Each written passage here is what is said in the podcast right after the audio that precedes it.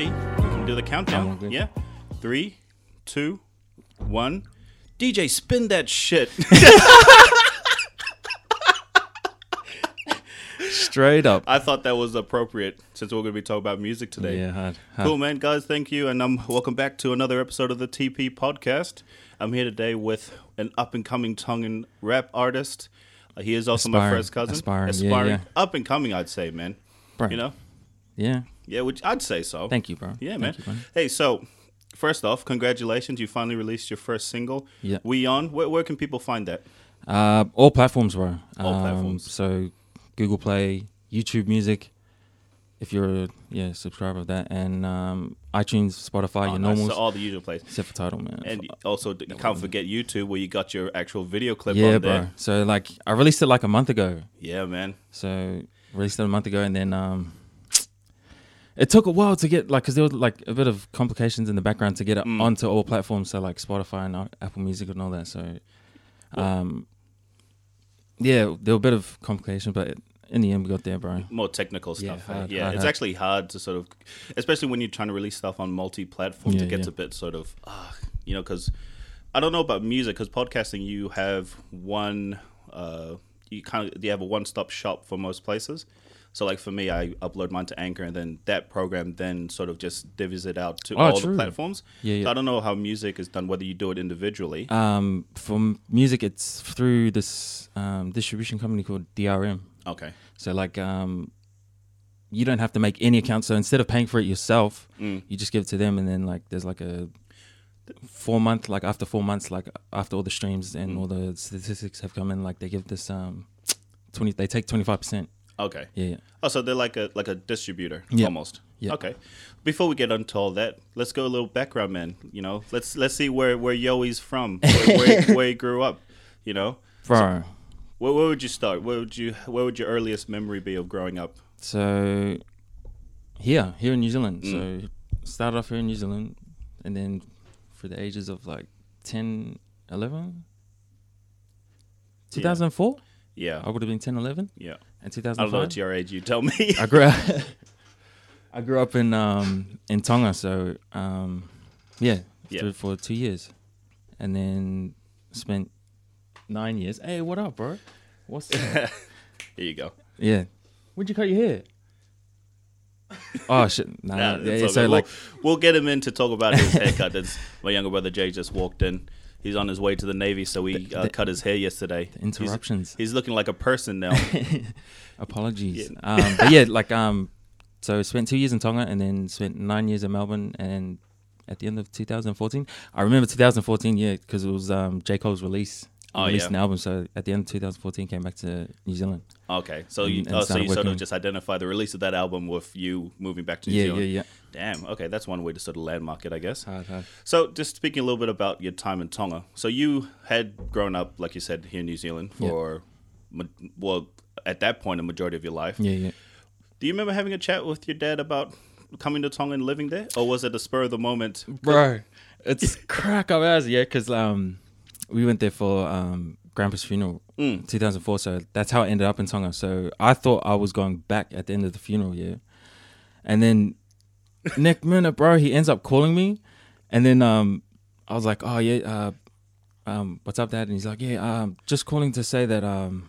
You'll be staying in Tonga, eh? and I was like, "What?" I was like, "But it, like deep down inside, I actually wanted to stay in Tonga, like, Yeah, cause like I missed my brother Stan and, Mm, and Alice and that. So like, Stan had been there two years, Two years prior to that, yeah. and then yeah. Alice was one year, Mm. and then I came and I yeah I spent two years there. So overall, Stan Stan was there for four or five years. Yeah, yeah. Alice yeah. I three and remember when Stan first came through. Yeah, yeah. That was such a weird thing because I don't think anyone knew you were going to end up staying. Yeah. After the funeral, because you know we had the funeral, it was really busy time for everyone. Yeah, and, yeah, yeah. and once everything settled down, and the next thing I know, it's like, oh yeah, uh, always going to be living here now. I was like, what? Does Yeah, he bro. know that? Because like Frankie went back, and I was like, "Oh yeah, so when am I going back?" And he's like, "Yeah, actually, you're, you're gonna be staying there." And I was like, No oh, fight, babe. Oh, No fight, bro. Oh, I was like, man, yeah, all good. But then like, yeah, like I said, I was deep down, bro. I I actually wanted to Mm. stay there and experience the life there. So Well, reflecting back on that time, we, and I sort of brought this up in a, in a, in a Yeah, different in the, in, the, in, in the last couple of podcasts, but we got up to some shenanigans back in the day, bro. We got bro. Tonga, bro. Tonga was like actually the the best couple years of my childhood. Like, bro, like yeah, man. Like, that whole experience. Yeah, man. I look back on that every time. Like I go through like struggles now. I'm just like, bro, remember Tonga, man? Yeah, oh for sure. tea and bread. tea and bread, Tea and bread. burnt rice. Oh man, Be grateful those- with like be green. Oh.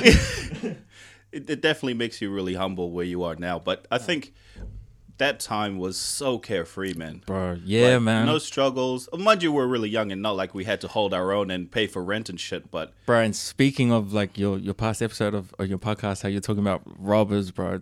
Bro, we've got a story, man. well, there's so many. Which one are you bringing up? Which one are you bringing up? the one where it begins with us two, bro. oh, okay. Sleeping like you know. This is where me and Yoey, uh, you know, bonded as brothers. bro. After that night, all right. Do you want to tell it? Should I tell it? You you begin it because like you Okay. you're the one who woke up Uh, first and seen everything, bro. Whereas I I passed out early, man. All right, all right. Let me set the scene, right? Let me set the scene for the entire thing. So, it was still it, coming to the tail end of the funeral. No, no, it was the middle of the funeral, I think, and all the boys had. Nah, no, it was, Was it? it? Was like way after that, man. Are it you was like yeah, it was, Because- it was the year later. Because remember how it was Oscars and um Dai's first time in Tonga. Yes, was their sorry, first time, yeah, sorry, sorry. Novo I don't know why I related to the to to the funeral. Anyways, anyways, sorry. So.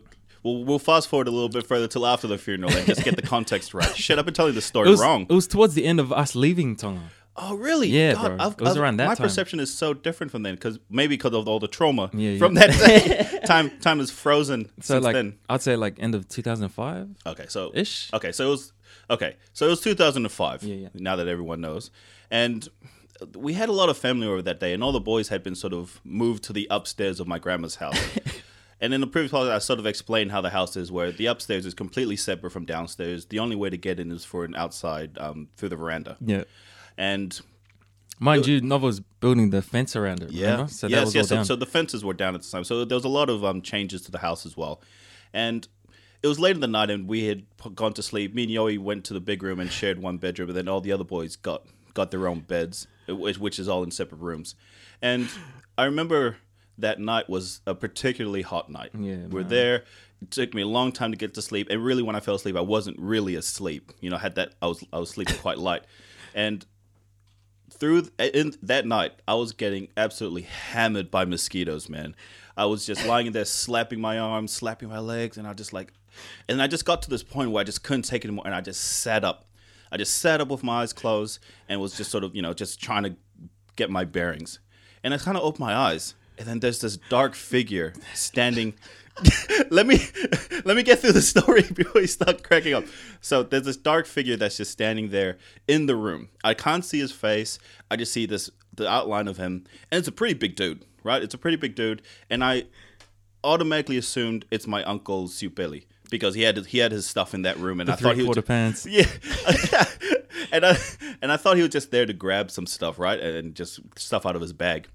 And then I sort of just stood there. I just sat up and just staring at him for a while, and he noticed that I had sat up, so he kind of froze. So me and him are sort of staring at each other, and then and then he sort of goes, "Hey, mohegoi," which in English is uh, "go back to sleep," and alarm.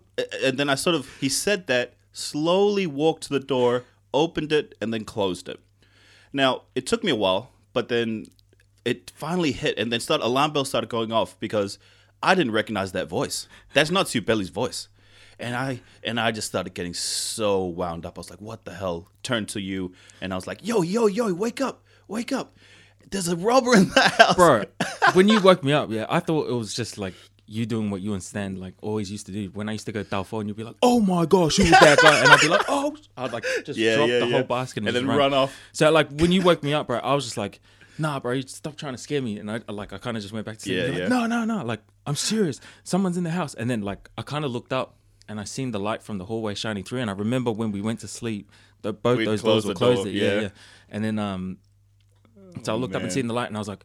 Maybe he's telling the truth. So, bro, that's when I got up. Like, You I got up- sprung up. straight away, bro, and I was Yeah, like, it took you a while to finally click that I was serious because I remember my voice was very serious. I was like, "There is someone in the house, Yoey," and then you finally get up, and then me and you sort of get up together, just slowly walk towards the door.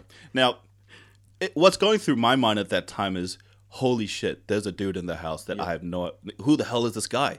Obviously, I knew it's some guy trying to trying to steal stuff, but you know, wh- what would he do? Yeah. So I slowly opened the door, and so the room that me and Yoi were were sleeping in, across from us are three other rooms, sort of the side by side. All the doors were closed, but that's where all the boys, our older cousins, me and Yoi were the youngest, are the youngest, And at my the older brother, yeah. yeah. So so all of them were all positioned there. All the doors were closed, and then me and Yoi kind of just peek out into the hallway, and then we look to the right. And there's this huge dude, Bro. no t-shirt on, three quarter pants, no shoes. I don't know why that's relevant, but that's how I can remember it clearly. And he's sort of rummaging around the house, and and then and I just uh, uh, did I scream at him? Did I yeah, say- bro. No, yeah, because hey, like, I I walked towards the door that that Stan was in, right? yeah, yeah, yeah, And yeah. then yeah. like I, re- I just bro, I just remember getting the biggest fright because I didn't look left or right. I just walked straight to that door, and then I just remember going, like I, I remember hearing you going, "Hey, guy!" and then like it gave me a fright, and I look to the side and I see this guy with no shirt on, bro, and he's just like, "Oh," so like he's in the living room, so like. On, on one side of the house there's a living room Mm. on the other side there's a kitchen so he was he was towards the living room and like at the time that little sliding door that doesn't open unless you like Yeah. full like So that sliding door was broken for a long Yeah, time, and yeah. there's a specific way. I think you have to hold the bottom. be- You have to hold the bottom and sliding Yeah, out, yeah, or else it'll pick it just it'll be Yeah. stuck. Yeah, and then it was only open like a little bit and i remember him trying to fit through that little gap but he couldn't and then bro he starts charging towards us eh? and then like i was like oh like oh shit like and then i bro all i remember is like banging on stan's door like stan stan stan turn around run towards you go through this door. guy runs around me and leaves me there. He, he runs behind me. this guy's just standing at the at the doorway going, "Oh shit, oh shit!" I thought this guy was gonna like throw a punch at you, eh, bro. Like, because you were standing I- right at the I, door. I froze, man. I froze. I just stared at him. So as after you run back, he panics. Yeah, so yeah. the guy in the living room starts panicking. He's trying to rip open the door. He's making all this noise, you know, and then he's sort of just pacing around like, "What do I do? What do I do?" And then I think he just realized because if he looked down the hallway, Yeah. the kitchen door was still open. Yeah. So obviously that's how he got in. Yeah, yeah. So he just starts sprinting towards me initially. I thought he was running towards me. And he does this weird, I can't explain it, but he kind of does this funny sidestep where he has his hands up in the air like he's trying to become thin as possible and, and, and get past me. And he runs past me and goes, Ugh. he makes this weird noise and, and, and he and he just sprints down the door. And no one's out yet at Yeah. this point. So it's only me and Yoey, the youngest of all the guys having to look stare down this dude in our house and then you know and then we and then we chase him yeah. Why we chased him You i have chased no him, bro. idea I stayed in the room because, like, as soon as I came back, you didn't into the follow room, me. Nah, bro. I, I, I picked up the you know the beer bottle that we put Yeah, the yeah. mosquito coils Yeah, in. yeah. I picked it up, bro, because I thought he was gonna throw a punch at you and then he was gonna Oh, come after me, bro. And then that's that was my thought. So I picked up the beer bottle and I stood on the bed like this, ready to throw it at him, bro. But when I seen him just sprint past you, bro. That's when, like, and I see you run after him. I just stayed in the room, bro, and I was just like, "What the hell?" And then, like, I came to, and then I was like, "Bro," I ran out, and then he was he had already jumped. yeah So, I don't know what you saw after No, that. so so like when he ran past me and i don't know instincts just took over like in my head i was like all right tackle him that's Yeah. all you need to do Yeah, yeah. tackle him and, and he we'll see what's gonna happen we'll see what happens there because i was because by then i was hoping all the guys had already Yeah, come yeah, out yeah. so he just sprints so like we mentioned earlier the house is in the middle of getting renovations Yeah, yeah. so above below the, the first floor there's a little hut place where one of our uncles stayed but we ripped open the roof Yeah. and there was literally nothing but the railings for 'Cause the he was roof. renovating, yeah. because he was renovating uncle was ne- so uh, this renovating. dude jumps he he runs all the way out the kitchen onto the veranda and this dude jumps i can see it clearly you know he just jumps into nothing like if you don't know the layout of the house you could be jumping into fuck knows but this guy just jumps for it because not only is No, he there didn't even care, it- man. not only is there a, a half built hut with Yeah. no roof on it after that are two massive cement tanks of water so I don't know whether he hurt himself quite bad, but he this dude jumps, Yeah. and he flies through the air, Bro, bro. he did hurt himself because when we went downstairs and then we followed him, there were like a trail of blood leading towards our next door neighbor's house. remember that. Towards on his house. Oh, on man, the our neighbors, Even yeah. on the yeah, even on the Sima, there was a trail of blood. So and then, he must have really hurt Yeah, himself. But this dude really jumped. Like he had, well, I don't know. Well, I think it was driven by fear. yeah. But the way that he jumped, I will. oh, It it was like this guy was jumping, like, re- and he reached. He reached out, maybe for God to take his hand and sweep him away, but he jumped, bro, and he just disappeared. Just so then, and then after it. that, everyone wakes up. It's like, what the fuck's going Yeah. on? And they look pissed at us for Yeah, waking them up. they thought we'll, we'll, we'll like we're fucking around. I was like, no, no, there's a guy here. So everyone scrambles, you know, everyone's running about. We all run downstairs. All the lights are on. You know, everyone's on high alert. And this guy just disappears into the night, never to be seen again. I just remember Nana going, and And I stop was like, playing around. "What?" I was like, "What?" We got in trouble for the dumbest things. We were trying to protect the house. We were trying to protect everyone. Everyone's lives are much more Bruh. safer because me and Yoi woke up and we, you know, quote unquote, Thanks to you first, bro. Thanks to the mosquitoes. thanks to the mosquitoes. One the thing mosquitoes mosquitoes. are good for. Oh man, yeah, that that night is the unfortunate thing about that night is now I'm a very light sleeper. yeah, yeah, oh, bro. Every time I hear, yeah, I'm like you. Every time I hear a noise outside, I'm, I'm up, yeah, I'm, and I'm up like, looking I just listen to it. Man, yeah. So that was. I mean that like we've got stories, bro. Yeah. Like like we've got so much stories about the randomest times people just walk into our house. First time I drank alcohol, there too. Oh, you want to tell that story, Bro. You want to tell that story? That that's a good one. That that's a good one. Oh man, you want you want to tell it? That's a pretty good. One. You one. were there, right? Oh yeah, you I came after. there. Yeah, I, yeah. I came after school. while you guys were drinking, and then right before the event happened. Yeah, so yeah. I'll, you you tell the story. All That's right, a good story, man. oh man. It's all coming couple, out couple now. of the family, yeah, It's- a couple of a few of the family are not gonna be too happy with this. Um, but yeah, but like um, that day, um, Stan, my older brother Stan, his friend Casey and Gimme, they were they were having a drink with those ten dollar ten Yeah, the hot, bottles. bottles. Yeah, man, they were so Pirates. cheap, bro. It's called Pirates, Yeah. man. That was, that's that's Tongan. I think it's Tongan made. I think Pi- I think it's Is it- Pirates. Pirates or like Caribbean something? No, it was Pirates. Was it Yeah, those are the only ten dollar bottles. So you got those little like hop those, those like um Hinalapa. hop- Hinalapa. Anyone who's grown up in Tonga, they hear hear the word Hinalapa. I bet you're getting a hangover right now Yeah, hard. just thinking about that. Hard. But yeah, yeah, go ahead. There's those like little 10 ten dollar bottle Yeah, ones, and so yeah. they got like a couple of those, bro, and they were like mixing it with water. And um, bro, yeah, it's the thing in Tonga, man. Like Yeah, fizzy drinks are too expensive. So like if you probably start with a fizzy. Yeah. You start you start the drinking With off with one. the fizzy, and then you got a one point five to share with five other guys. but you have a hot bottle there to last you like twelve hours, and and just one fizzy drink. you get creative. you get very creative. But yeah, they mixed it with water, and then um, me and my friends, like uh, the next door neighbors, uh, on in Mafileo, Mm. we came we came around, just, you know, just keen as little kids, just like watching him like drink and stuff. So we're like watching him drink and smoke and all that. So we were just like watching him, and then um, Stan went to the toilet. I forgot what happened. I like I, I'm pretty sure like at the time, yeah, Stan's um, high school crush or whatever. He was on the phone to her. He, he left or something, and then his uh his older his other two friends they were like man peer pressure bro they were like hey do you, do you want to have a little little cap of the of the of a shot and I was like yeah and then like they gave it to me bro shotted it I was like oh that's all good like it was a bit too strong I hated the taste at first but like yeah and then um ended up having three three caps and then off that bro I got wasted as like out of nowhere too like and then um all I remember It was is, your first proper drink, yeah. way. Yeah. But all I remember is them putting on the radio in Tonga, and then I remember just dancing hard out, dancing hard out, and then walked on top of um. my grandpa had his car parked in the driveway at the time, so like um, I started dancing, bro, and I, I hopped onto the car and I was like, you know, doing all these dance moves, and then I just remember stamping my feet, bro, and I I remember there was a crack through that windshield, right? I just stamped my foot, and then the whole windshield like just cracked, and in a split second, bro, I've never went from sober, I like from drunk to sober that quick, like, cause I put my hands on my head, looked at the car, and I was just like, bro, Nana's gonna kill me. and she was in New Zealand at the time, bro. yeah.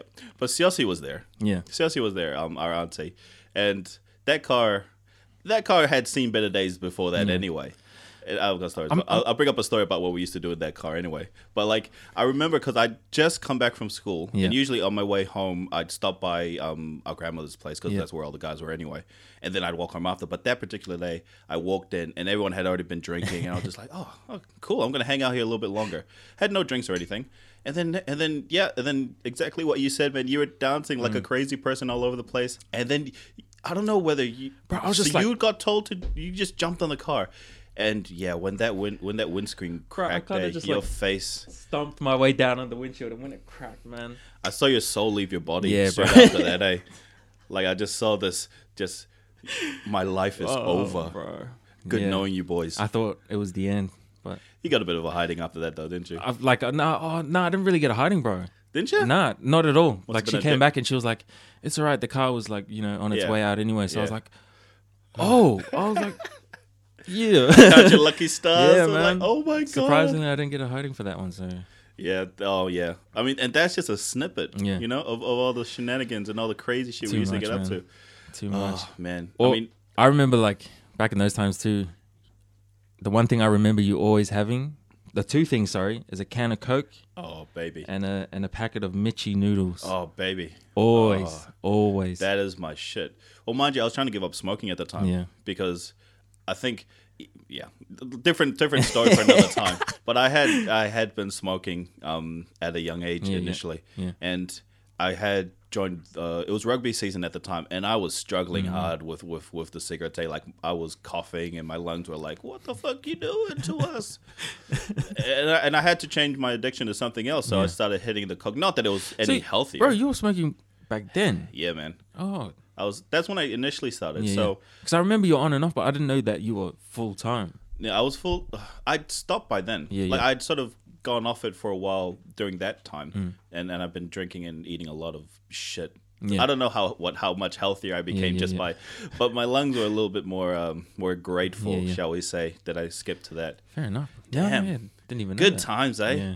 Good times. It's it's it's memories like this that make me think about moving back to Tonga sometimes, eh? Because there is some shit you can get up to in Tonga that just wouldn't fly here, man. Tonga's like the simple life, man. It's so simple. Simple life. Oh man.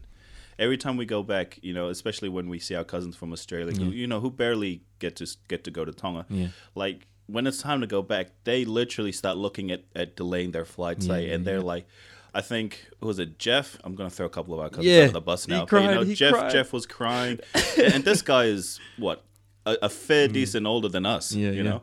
And he was crying. He was like, I don't want to leave. Yeah. He was begging his "Please, dad, to, Dad." please, I'll pay you back. I'll pay you back. Let me just use your credit card to just del- let's just buy another flight, please. And he was begging and he was crying. And I he didn't end remember up getting that flight. He ended up just going back anyway. But Yeah. it, it's it's a really it, it really tells how much fun we have when we're all together in Tonga, Hard, man. especially in Tonga. I don't know how well it'll be here in New Zealand. Would you- It would just be as good. Would you ever retire back to Tonga? retire back to Tonga? Yeah, yeah. Like once I'd everything's to- all I'd- said and I'd, done I'd have to be very well off, I would think. Yeah, yeah. Like retirement. I mean, the thing is, you always need money to live, regardless whether you're retired or not. If I had something set up there, for example, if I had a, a, a business, I wouldn't want to work for anyone. If I went back to Tonga, I, Yeah. I'd like some passive income. I, I can see myself doing it. Um, actually, I, I'm actually thinking I want to move back to Tonga for a couple, for a year or 2 if I could with the kids. But Mm-hmm. Yeah, yeah, yeah. it I, I I I- would be very drawn to that idea Mm-hmm. if it was presented to me. For example, if I won that lotto last week, that 50 mil. I'd Bruh. be, I'd be gone. I'd be there. I wouldn't even say goodbye to work. I'd just be like. I'd, I'd probably just drive by in my Mercedes, just like waving at my coworkers, later suckers, and then just drive off and then leave. But yeah, um, it's it's definitely something very enticing, and I can see myself retiring there. But it'll have to depend on the state of Tonga at the time. yeah, You know what I mean? for sure. Yeah, I mean because things, who knows? China, it could be run by China for all we know. By the time we're retired, and we're young, you know, we're really young. Probably will. a lot of stuff. You're not speaking Chinese, Well, Mandarin. Well, geez, man, the amount of Chinese that speak really good Tongan there is is is crazy. But it goes to show how how quick they can adapt Mm. to another another cult, another culture and another country. Yeah, Yeah, yeah. Because not only do they speak Mandarin, which I I assume is a really difficult language to learn in itself, Yeah. but to be fluent in Tongan, you know, that's just and Tongan's not an easy language Some of them itself. spoke better Tongan than me, bros. Me too. I'm ashamed to say me as well. And and that's like the only language I had to learn there. Where that, it catches me off guard sometimes. So like when I went to Tonga last, like I went to the store, just the one around um, our grandma uh, Nana's house, Yeah. just around the corner, and I went there and I sort of just like, oh, can I? And they and they said and they sort of said, I'm gonna give you mao in Tongan, pure Tongan, no accent. And and you know they're asking me in Tongan, what do you want? Yeah, yeah. And and it caught, caught me off guard. I was like, oh, oh. and, and I my brain spoke in Tongan, like this respond in Tongan, Yeah. like go for mau sigati, go all this other stuff. But then my mind, then automatically, I just it came out English. like I'll have a twenty pack of Long Beach, and so yeah, it's I I think it's cool and scary to see Yeah. you know, um, because obviously China's a much more bigger country than us, and if you know, um, there's more than one way of taking over a country Yeah, than yeah, um, yeah. than uh, through military means. You know, just mass migration, man. You know, have a million people move to. Well, not that Tonga can sustain a million people, but you know, it's yeah. Those are the days. Those are the. In Tonga, did you um, did you have the passion for music then when you were growing up in Tonga? Oh, oh, at a young age. Oh, kinda, bro. I like I, I had I saw little glimpses because Casey Stan's um friend in high school. He was um he was writing raps at the time, and him and Alice wrote a song there in Tonga. I forgot what they called it though. And then when I saw him writing, especially because that was around the time that Scribes Crusader came out. Oh man, don't Yeah, bring up that album again. I mean, we we listened to that album to death. I think the CD ended up Dreaming, getting ruined bro. because we just kept yeah, That's that's my song. or stand up. Oh my god, yeah. But yeah, around that time, so like when I seen him writing, I kind of like wrote this like You, cheap you, you ass, tried like, it. You yeah, tried yeah, it. Like you- it, was, it was a second hand rap off um like I started the way you know um just give me the microphone first so Yeah. I can like Snoop Mm. Dogg. I started my rap like that and then Mm. like I, I kept writing writing writing and then that little glimpse bro I was like oh bro like I could I could do this but Mm. then after that I kind of like being the kid I was I, I kind of just brushed it Yeah. to the side and just Other things were more touch, important yeah. at the time. yeah like touch with your neighbors oh my god. yeah. playing jeez. touch man We play touch like every day. yo man. I mean, we- like, the only person that stood out in touch was Stan. Obviously, Yeah. I mean, your brother was so good at rugby. Um, but yeah, like, just playing touch was such a great. And we had the smallest little place to play it too, and there was rocks everywhere. Bro, and- people ran into fences. I just remember this one time we played touch outside the front yard, and um, our uncles, bro, but they're the same age as us, Mafileo and, and Bure. Yeah, yeah, yeah. And um, those two, they had like a kind of beef going because they were they were on They, opposite they teams. always have beef. And those then- guys. like someone, I think Bure started doing it seriously and just like shoulder charging Mafileo, like just little bumping him, God. and he didn't like it, eh? So like Mafileo done it back to him, and then like the next time. Mafileo ran up to Bule. Bule just shouldered him, bro. Like Oh, he Oh. took his head off, man. And then like I've never seen like that was the first time I saw like a Sonny Bill. like in If like will, in, with your own eyes. oh man, and Mafileo's not the biggest kid in the, Yeah, on the man. block, man. Oh man, uh, oh, he he was- was Mafileo. That little frame, man. You just see his head like snap back, and I was like, Oh, oh, oh. it's like poor dude, bro. and there's no subs. But then again, don't be talahu'i Yeah. to your elders in Tonga, man. yeah, they must have had an argument on the way to on the way to the house because they live not too far from us. Yeah. yeah, yeah. Yeah, Oh man, that's that's crack up, man. And and we got so many different injuries from Yeah. that. You know, just falling on rocks. I remember Simi. Remember little Simi? Jimmy the Jet. Jimmy the Jet. He's like the he was Jimmy the Jet. he He's was- the OG. he was this small little kid. I think he was the youngest out of everyone. Yeah, But he was quite he was a small little dude, man. Yeah. He was quite short. small But frame, but he was he was bro. quick, dude. Like you look at his little legs just you know, like you see dust come up behind him. He was bro, quick, bro. One but- memory I have of him when um when we were living in Tonga. One time I went. It was like evening ish time, Mm. and like you know how you could put um, what do you call those little IOUs? Oh, that little co- book they keep. Oh yeah, I um, uh, yeah, yeah, I know. Moa. Moa. Yeah, yeah. And so like, um, yeah, yeah. So like, uh, he was he was there for something about that, and um, he was like, "Oh, just give me the bread and just chuck it on the Moa like, you know, we'll, we'll come back." But I think they were too high Mm. at the time, so like, I went and I got us like our loaves of bread for the night, and then like I was like watching him, bro. He was because the Tongan dairies, man, they have cages on him. Yeah. It's just like this little hut looking thing, and then like there's cages on the front. Mm. So like he was hanging on the cages, sticking his feet out, trying to touch the guy's tula with his head, with his feet. And I was just like, "Hey, what are you doing?" And he's just like, "Go, I beg him all." Fatao, mau kai abodni." And then I was just like, "Oh yeah, all good." And then this little this little kid is hanging on the bar, sticking his foot into the damn store, trying to touch a guy's head His with cul-de-sac. his foot. Oh man, his oh cul-de-sac. man. Oh, he was he was crack up. He was good value. That guy, yeah, man. bro.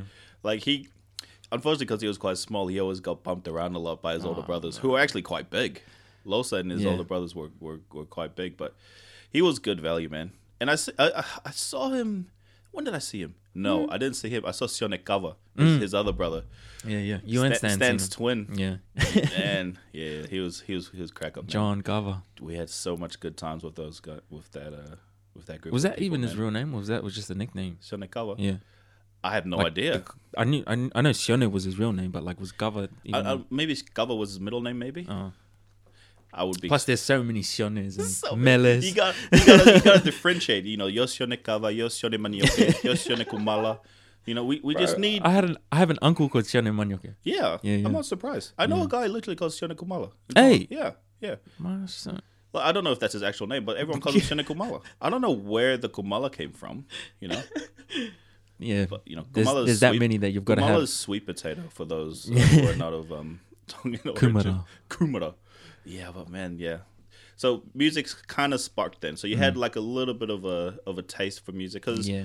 Ellis and um, Casey were pretty big on trying to make it in music at that time. Plus, right? Alice was in the school band as well, playing trumpet. Well, I don't know if that's music. let us not forget. Let us not forget. Ellis did also start the cheerleading squad. for up before. Oh, bro, yeah, that's right. That's right. The OG cheerleading squad. oh no! Oh, all the all the mocks are coming back now. Stan, Stan, and oh man. Oh, I don't know. I don't know whether I should bring these stories up because of people that, that I don't know personally, but they were hilarious. They were really sad as well. But yeah, but Alice, yeah, but you know, because we also at the time had a lot of music competitions as mm. well. Mm. What was SingStar? No, SingStar is a Nah, PlayStation it was game. um, Tongan Idol. Tongan Idol. Idol. Tongan Idol. Now it's um, sell stars or Yeah. whatever? No, Yeah. for anyone who wants a good laugh, and and I find it funny. Fuck you if you think I'm being ins- if if you think I'm being insensitive, you can you can just fuck right off. But Google Tongan Idol and Digistar and enjoy. I'm not gonna kill it for you, but enjoy. It is. There are some pretty good singers there. I will admit there Yeah. are there are a couple that are pretty good, but there are some where you just think, don't you have friends to tell you that you suck? like seriously, like it's good TV, right? It's good TV. Don't get me wrong. Uh, It's it's entertainment, but fuck, if you're a good friend Yeah. and you know your friend sucks how at singing, how- yeah, how could you would you let friend- him on TV and now on YouTube for the rest of his known life? Oh yeah, man. God. If you ever want to have a good laugh, check check those out. Even the Digicel Star, like stars, Digicel stars. if you yeah. want a good time, YouTube that Both, shit. yeah, it's of them, hilarious. funny as. So that was your, I guess, would you say that's when you sort of tried out writing music then? Was Yeah. that your very first time you Yeah, started? and then when I when I like looked at it as a hobby Mm. was around high school time. So when I moved to Oz, oh, yeah, when you moved to Yeah. Australia, yeah, yeah. so when I moved there, um, I met this guy called Jamie, Mm. bro. Shout out Jimmy G, bro. He's the man. Like he's one of my like long life friends today, and um, yeah, well, in every single class together, like somehow like we just picked whatever we wanted to do for that like year, and then we just ended up in every single class together, like coincidentally. So Mm. we were like, um, he was he was always I was always banging on the on the like on the on the desks at- in, in in high school, and he would he'd be doing like he would just take a rap from like a famous person like Yeah. Biggie or like Yeah. Tupac or and you just spit it over what I'm like Yeah. drumming on the on the desk. And then that's when I was like, oh, bro, like I could actually like write raps. So like we started writing raps. Both of us did. Mm. Started writing raps around that time. And then um, at the time, his older cousins they were rapping as well. Okay. Yeah, yeah. Um, anyone, anyone we know? Uh, Any music that's out not, moment? nah, nah. Like they, because they Just they stopped it. It was more like yeah, it was more like a their um, own like hobby. yeah. almost. So Okay. like they were at the time, but now they don't do it now they at don't all. anymore. Yeah, yeah. Okay. So like um we heard them and we were like, man, like we could do this. So after that, we I I met a guy who had um connections to a to a studio. It's not your boy Bangs, is it? Nah, nah. Bro, but uh, he knows him. He knows him. Shout out And, to uh, your boy Bangs. Your boy Bangs. Your boy Bangs. I can take you to the movie. Oh shout it. That's another guy you, everyone should YouTube, man. He is he's good value. if you want a good time, He's yeah, good have- value, man. If you want to have a good laugh. Okay, so he you met a guy who had who, who had a studio, um, he had like a kind of secondhand one in his in his like room. like a makeshift Yeah, yeah. studio that he made and himself. Yeah. we were recording in that for for a bit. Recorded like one or two songs, and Mm. then professionally we recorded it at this professional studio. Um, we recorded three tracks, I remember, and then he uploaded it to SoundCloud. Oh, SoundCloud, or, or it was MySpace Music or something like that. MySpace and that's and that's how I first started getting into like the Right. recording. But like at that time, man, like I was just rapping, however, like I'd heard the Yeah. good rapper at that time was rapping. you so, mimic like- people that you sort Yeah. of liked. and at that time was Lil Wayne. So like I was Did like, you pull on the little? no, no, no, no, you sure? the yoey, nah, I, I, minus the accent, but like um, don't cheat. he was he was a really um punny Yeah, rapper. yeah. like more lyrical, like, yeah, more lyrics. yeah, like anything. yeah. um, he had a lot of punchlines, bro, Mm. and that's what got me into writing punchlines as well. Because at first I was just writing um real life stuff. Like, Mm. I was writing raps about Hitler and Hitler. like, yeah, saying like fuck Hitler and all Mm. that stuff like that. So um, yeah, and then when I heard Lil Wayne, that's when I started writing more punchlines and like making like like just getting little Right. things like um, wow, what's that rap I wrote? Coming to your heart, coming to your raw, straight hard, no tiger, terrorize the beat. You can call this Al Qaeda, like something Ah, like that. Okay, Yeah. clever. So like um, I started writing more like that, and then yeah, started recording. I, I recorded three songs at the time, like I Mm. said, yeah, and then Did it go anywhere? um, not really, bro. So uh, yeah, not really. Um, What and? I didn't expect it to go. Mm. It, it was just like pretty big within like my family and Yeah, and stuff yeah. like that. So yeah, What do you think? What do you think was the reason it didn't sort of pop off then? I don't. I think at the time because I didn't take it seriously at Mm. that time. I was just doing it because I was like, bro, like yeah, bro, I'm, Mm. I'm I could, I could be a rapper. I could be a rapper. You, like, you, enjoyed it, but you weren't sort of willing to commit to yeah, because I was. I was still on that mindset of oh, I got to be a carpenter or an engineer or Yeah. stuff like that. So yeah, at Yeah. the time I wasn't taking it seriously because yeah, Yeah, I mean, it's hard to sort of just drop everything and just decide to follow your dreams. Mm. You know, I guess. I mean, I mean, people do it every Yeah. day, How- right? I mean, but it's a gamble, man. It's a big gamble, and especially in the music industry, you're in so much competition with other people with similar dreams, you know, and probably are more motivated than you, you know, Yeah, depending on life circumstances. So it's it's a difficult call to have, Mm. you know, and you know, I guess each each person has their day, Yeah, yeah. Their, their time in the sun, you know. don't get me wrong, I still got my nine to five job now. Mm. Um, cause like bro, this in yeah, like just like every Mm. other industry, bro, it's a real hustle, man, Yeah, man. real big hustle. Oh man, yeah. I mean, at the end of the day, right? As long as you can sort of look to yourself and say that you gave it a good go, Mm-mm. you know, which I think you're doing now. Yeah, yeah, Because it's quite because it's quite easy to sit back and just like, oh, you listen, I've made a couple songs here and there, Mhm. whether it makes it or not, Yeah. that's all good. But you're sort of in this mindset. Uh-huh. I'm sort of just picking this up from like because you've been talking about music for a long time, man, and I can barely remember a time you ever talking about music. Now, you know, now now it's so instilled with you now that every time I, I, I talk to you, there's always something about music that I'm quite yeah. interested Yeah. to hear you talk about. Hence why you're on the podcast Yeah, now. bro. Yeah. And and yeah, so I didn't really start taking music seriously until I was 22, to be honest, bro. Mm. So the whole time from 18 to like 21ish, 22ish, Mm. I was just like, nah, I'm just gonna drink every weekend and you know have fun with all my mates and you know do all that stuff. So yeah. I'm not gonna really take like my future that seriously right now. So it was Yeah. it wasn't until like I had a like a sudden realization that I was like, bro, I gotta really knuckle down and do something.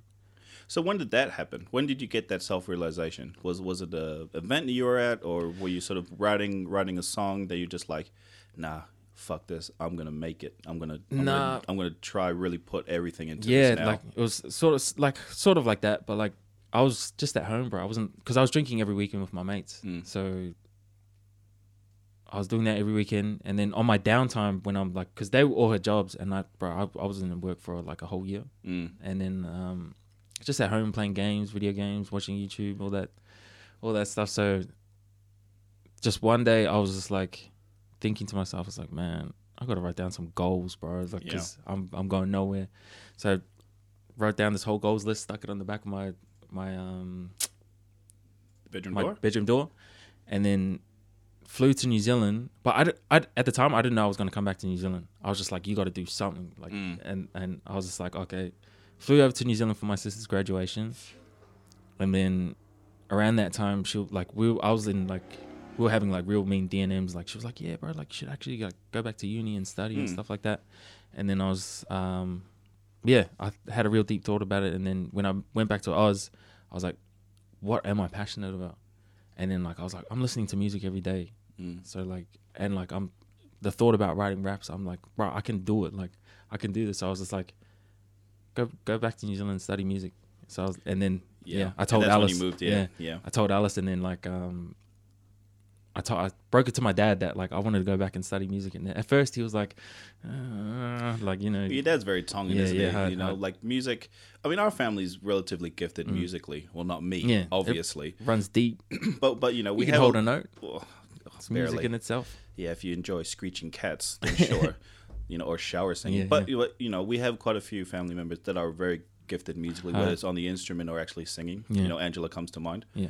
Um, but yeah, uh, Tongan families, they, although we're islanders are quite gifted, you know, musically, it, not a lot of them look at it as a as a career. Yeah, I don't know whether that's I don't know whether because they think it's not a good enough career or whether they know how difficult it's going to be. yeah, yeah. But it's definitely it like fuck. It doesn't pay the bills at Yeah, the straight away, does it? hard. You know, And You they're looking for something that's well, you need you, Right you need to live. Mm. You know, I guess that's one of the reasons you still got the nine to five. You know, ultimately, if you could afford not to, you'd be investing hundred percent of your time into into the out. music, right? yeah, So I guess Hell there's yeah. a little element of that, though. Mm. You know, but that's that's a hard decision to make.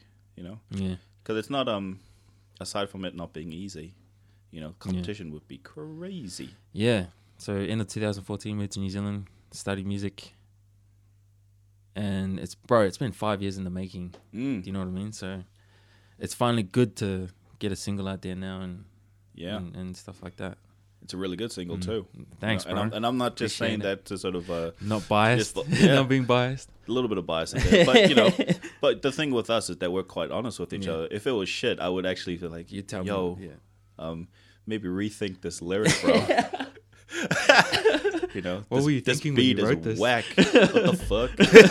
What the fuck not that I'm not that I not that I can write a song anyway to save my life, but no, but I think we're pretty honest. Like we we we got each other's back, Mm. Yeah, which is good. You need that support system when you when you're starting out new ventures. Definitely. But you also need constructive criticism, Yeah, yeah. you know, and constructive feedback, or or else how do you grow? Yeah. You know, how how do you grow if everyone's telling you you're amazing, you're fucking great, you know, you you know you're gonna make it one day, and you know you need something to ground you, Yeah. you know, because the reality is, you know, and I'm talking about any everything in general, you know, is that it's gonna be fucking hard to Hard. break that that you know break into the industry, Mm-hmm. and anyone who's ever in the industry, and you can look at any documentary about any mainstream rapper, any you know musicians, Mm-hmm. R and B singer, and the difficulties it is just to get in the door, Mm. right? Just to get in the door to have a meeting with with a with, with a producer or, or with a, a distributor or, or anyone. But the the good thing about music nowadays is social media, bro. You don't need like a label straight, anymore. Yeah. So like, it,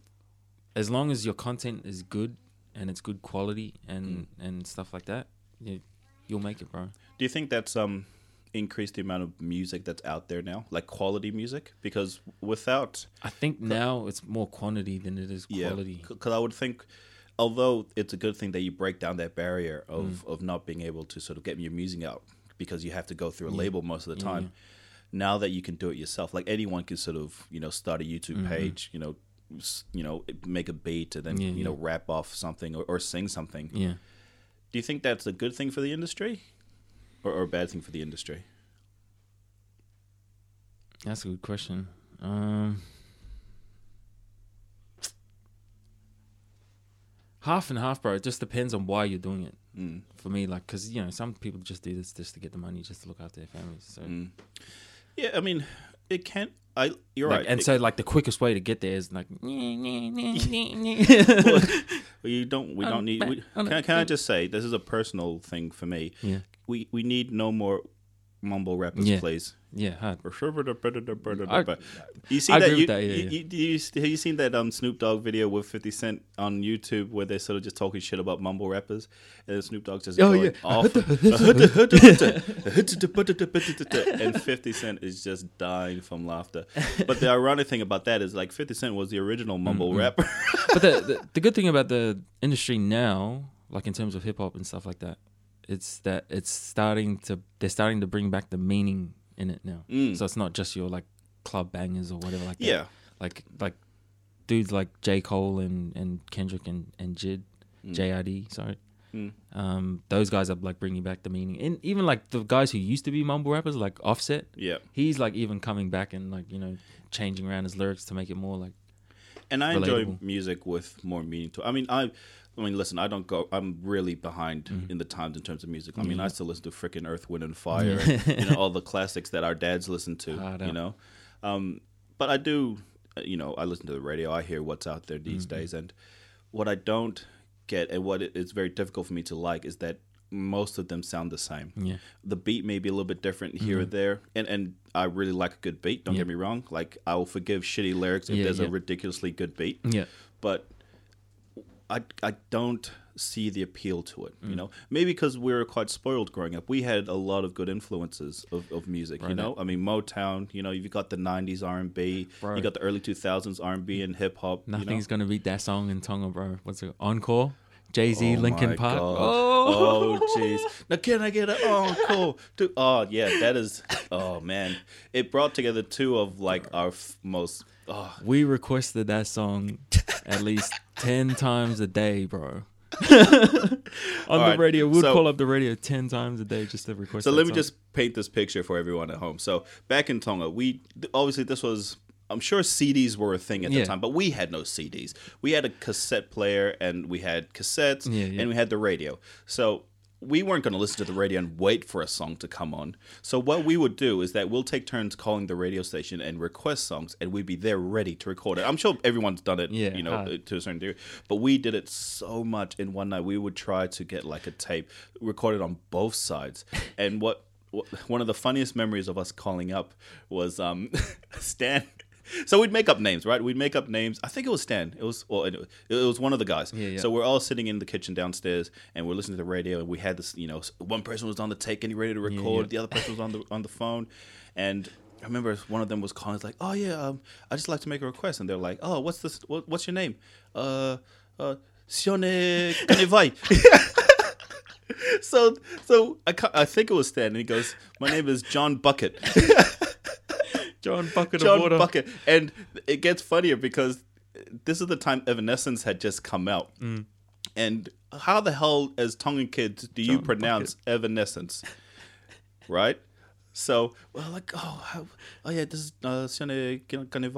Um, can I please request a song? And then you know the radio announcer Yeah, like, yeah. oh yeah, what's your song, bro?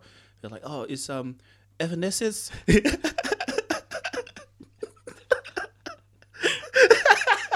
It's Evanescence. It's like, oh, okay, yeah, we'll play that, and you know, but you know, they got the And song. they knew the song, They, knew yeah. the song. They, They knew, knew the, the song.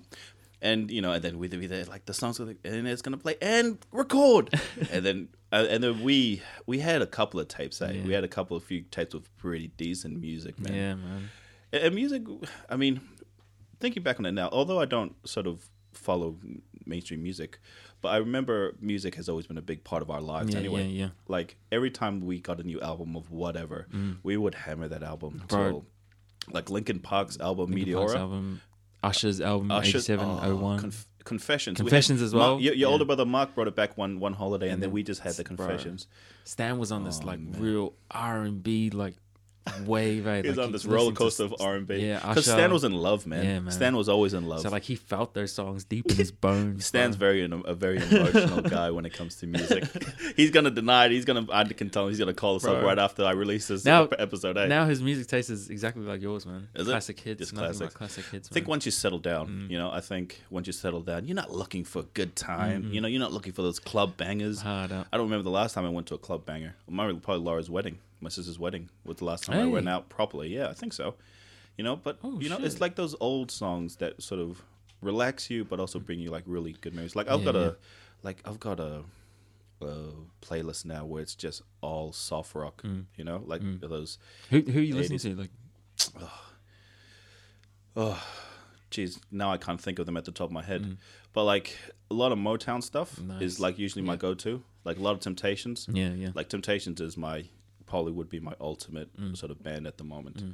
Um, got them Temptations, you know, Smokey Robinson and the yeah, yeah, Miracles, yeah. another one, another group, good band. Um, Diana Ross even, Yo. you know, you know, and then when I All get the a- classics. yeah, you know, but you know, when you get a little bit tired of that, I don't mind a bit of Six60. You know, Mm. they're they're probably Nice, one of the only bands in recent times that I can think of where their music instantly, I just sort of just Yeah, I yeah. just really felt that this was this is a fucking dope Yeah. band, you know. and I think Six60, eh? everyone knew. Yeah, man. I mean, I think everyone knew that too when they first came through. They're Did from you guys see them live when they performed at Western Springs? No, because I don't like crowds. Yeah, yeah, yeah. I don't too. like crowds. I mean, I, I, I my entire life I've probably been to like two concerts, maybe. Yeah. Really, I, I get the appeal, Mm. but you know, just just so much effort just getting there, and I, I, I- get like I said, I get the appeal of seeing it live and hearing Mm. them, you know, with your own two ears, you know. Um, but you know. I'd rather just be at home, you know, sipping a couple of beers out the backyard, you know, Mm. Just blasting it on the listening Bluetooth, man. which is to me just as good. Yeah, Um. Yeah, man. So it's I don't mind it, but yeah, music like that sort of really is what I sort of Yeah, do yeah. now at the moment. But speaking of all that, you sort of mentioned earlier that you sort of signified your move in 2014 Yeah, with yeah. the release of J Cole's album. Yeah. Is he one of your main sort of rappers that is that's inspired you? Uh, yeah, I'd say top five. Top five right now will probably be J Cole, Kendrick, JID, Isaiah Rashad. You don't know any of these. I have no idea. Like, are these rugby players? Isaiah Rashad and probably last one,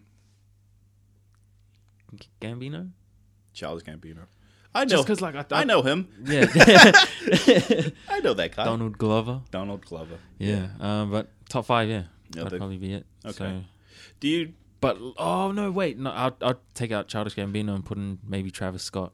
I hope Childish Gambino doesn't hear this podcast. he just got dropped in the top five for yo. a lot of people hate me for that, but like you know, fight but, me. but bro. it's all you know. It's all um, subjective. You Yeah, know, music music is very subjective. So just yeah, I mean, people like uh, the chicken song for crying out loud. You What's know, the chicken song? you know, you know, they played a lot like. na na na na Ah, yeah, yeah, yeah. I think it's called the chicken Even song. the Macarena. hey man, the Macarena is dope, especially when you get those moves on. Okay, so how about rappers you don't like and that you'd wish would just disappear off the face of the earth? Oh man. It's easy to pick the ones that you like. And you don't have to answer it, I guess, if you don't want beef. Imagine getting an email after this podcast. It's Oh. like, yo, I heard you didn't like my music, No son. one like no one in New Zealand that I don't that I don't not like. Yeah. Um, Oh, I guess, how, how about like genre of music? Is there any that you, so, uh, maybe hate's a strong word. Maybe hate's a strong Yeah, or, or is you don't listen to often. What's kind of music you don't listen to often? obviously screamo, so like that. Like heavy metal? Yeah, Yeah. So like all that stuff. So, It's hard to get into. but lately, man, uh, genres I don't like. Hmm. But you, going back to how you're saying artists that you don't like, I'd Mm. probably say like dudes like Lil Pump that just like use social media for Right. yeah, yeah for like just clout. Tekashi six nine, and then, yeah, like dudes like that. But like Tekashi Six Nine actually does good stuff in his community with his money. So Okay. I respect him for that. Okay. Yeah, yeah. He also snitches on a lot of people too, so I don't know whether that's gonna the the- amount of stuff he did in this his community. Oh damn! He's not good with all. Is he still in prison? anymore? That yeah, yeah, still in prison? Yeah, yeah. He's still in. Probably for his own safety. But um, he gets an early release. I'm pretty sure. He's like a. It's like a 16 month. well, he'll have a lot to rap about then. I went into the shower and I was so scared. I almost dropped the soap. oh shit! but you know, in saying that, you know, a lot of lot of artists out there are, you know, for lack of a better word, are assholes. Mm. You know, and it's hard to separate the person from the music. So there's a lot of, I mean, there are people that do terrible stuff out there, but their music is is just so Yeah, dope. bro. Like a, a good example, and I'm just going back to what I know, like Michael Jackson, right? Like so, there's a lot of cloud and controversy around Michael Jackson about you know being a kiddie fiddler, Yeah. you know, you know, be, he's a weird dude. Yeah, yeah. Let, let's be honest, that guy's a weird dude. But Do you think he did it? Do you think it's true? if I had to put money on it, Yeah. yes, Hey, yeah, how dare you, bro? how dare you? no. doesn't matter. He's dead now. He's not gonna care. He doesn't care. He doesn't care. The, the reason why I said yeah is because his life is so crazy and different than what a lot of people From the would gr- get-go, from the yeah. get go. Yeah, yeah. Like I don't think he had a proper childhood. Yeah. Properly, you know, Nah, no without way. being in the spotlight, without being famous, and that's got to do something to your psyche. You Mm. know, that's got to do something to you mentally that that would make you Yeah, true. feel uh, I guess weird. Yeah. You know, and, and I think the markers for me would be that. Mm. You know, and I work in mental health, so you, we kind of are used to assess people and, Yeah, and certain yeah. red flags do pop up. Yeah, true, So true. Not saying that I know off by heart and I can't read his mind, but if I had to put money on it, it it'll be yes. Yeah, yeah. But Fair that does not mean his music wasn't fucking dope. Interesting. You know, Yeah, yeah, yeah. you know. God. So it's it, it's stuff like that. So it's hard to not like his music. Oh, well, sorry. It's hard not to. It's hard to like a guy if that's how you think. Mm. If you if you're if you're in that camp where you think that he did it, Mm. you know, and he's guilty. I wonder how you feel about his music. Does it change the way that you think about it? Mm. Does it? Because it, it can in a way. Yeah, bro. A lot of people changed like when they found out that and they released the documentary and Mm. There's a lot like of that. people that also disagreed with it too. There's like, listen, Michael Jackson in the bedroom is a different Michael Jackson when he's on the mic. All right, like he like, uh, and- I'm sort of like, if you, I can separate the man from his um, artistry. You know, because like you think of any sort of song that Michael Jackson wrote, like wrote, it, it's it's iconic. Mm. You know, it is iconic. Mm. Not only is he an icon in, in the music industry, I mean, dancing. Yeah. You know, how many how many dancers did that guy inspire who are now how many dancers can sing and and and dance at the same time? and go around in public with a nose like that Yeah. as well? you know, he's brave as well. I blame but, but Pepsi, bro. You blame Pepsi. The accident. Yeah. Did you hear about that? Accident. That's how like that's that one of the stories of why he he went for white. also the story. Okay. What, what do you mean? like, what he fell in a Nah, in a like, bucket uh, of Pepsi? and No, then like he apparently turned- something happened.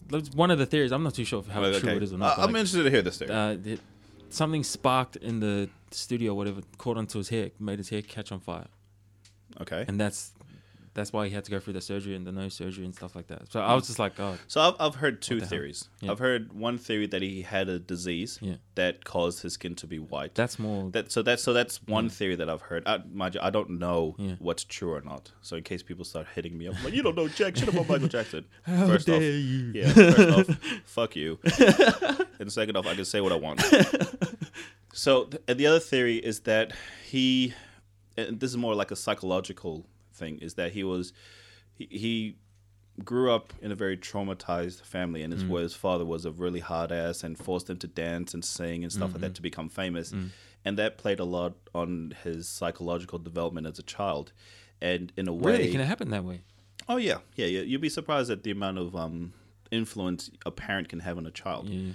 you know, and Especially in like genetic.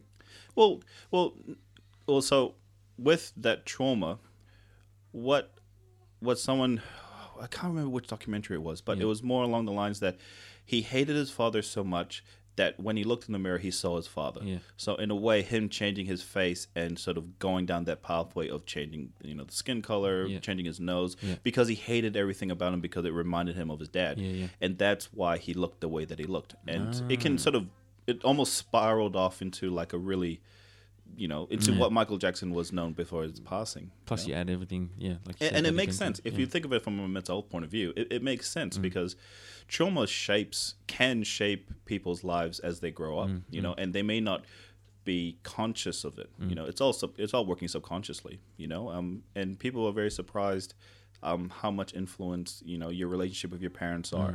Yeah. So so yeah, that's that's a couple of the theories mm-hmm. anyway. You know, shout out to the dead Michael Jackson. The legend, the king. So, yeah. So so you moved here, right? You moved here to study music, and you studied music for how long? Uh, half a semester. Half a semester. What was difficult about that? Um, not that it was difficult or anything, but like, I could like I once um. The first semester that I'm not gonna name what uni I went to, but like the first semester I went Do to. it. Fuck it. They're not gonna listen to nah, it. nah, nah, I'm not gonna. I'm not gonna throw them under the bus like that because they were they, were- they like they they were they were all good to me. Okay, Like all right. especially the lecturers. They were, Fair enough, Yeah, fair so enough. um, first semester we're just learning all about the you know the Fundamentals yeah, of music, of, almost. music and all that. Yeah. So, and then I found that the second semester it was the same as the first.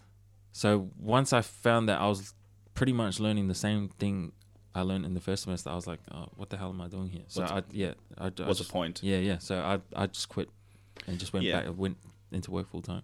I get that. I mean, Mm. if it's not bringing you any value, then why? Because you end up leaving, you know, because the last thing you want is to sort of do a program where you leave with a qualification, but you didn't learn anything. You know? Mm, But but then like, it ended up working out for the better for me because going to work at full time, I went to I started a job at uh, JB Hi-Fi. I remember. Yeah, bro. Good value for me. And uh,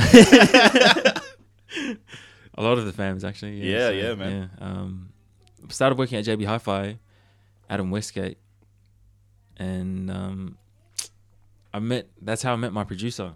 I was gonna Yeah, bring him up next, yeah, but it's cool how we just sort of segued Yeah, into it. Because I was gonna ask you how you met um D Love. D Love, Yeah. Shout out shout D out, Love, bro. yeah, shout out to D Love. He's the man, bro. He's the man. So um, he used to work at the Supercheap Auto that was right next to JB Hi-Fi at the time.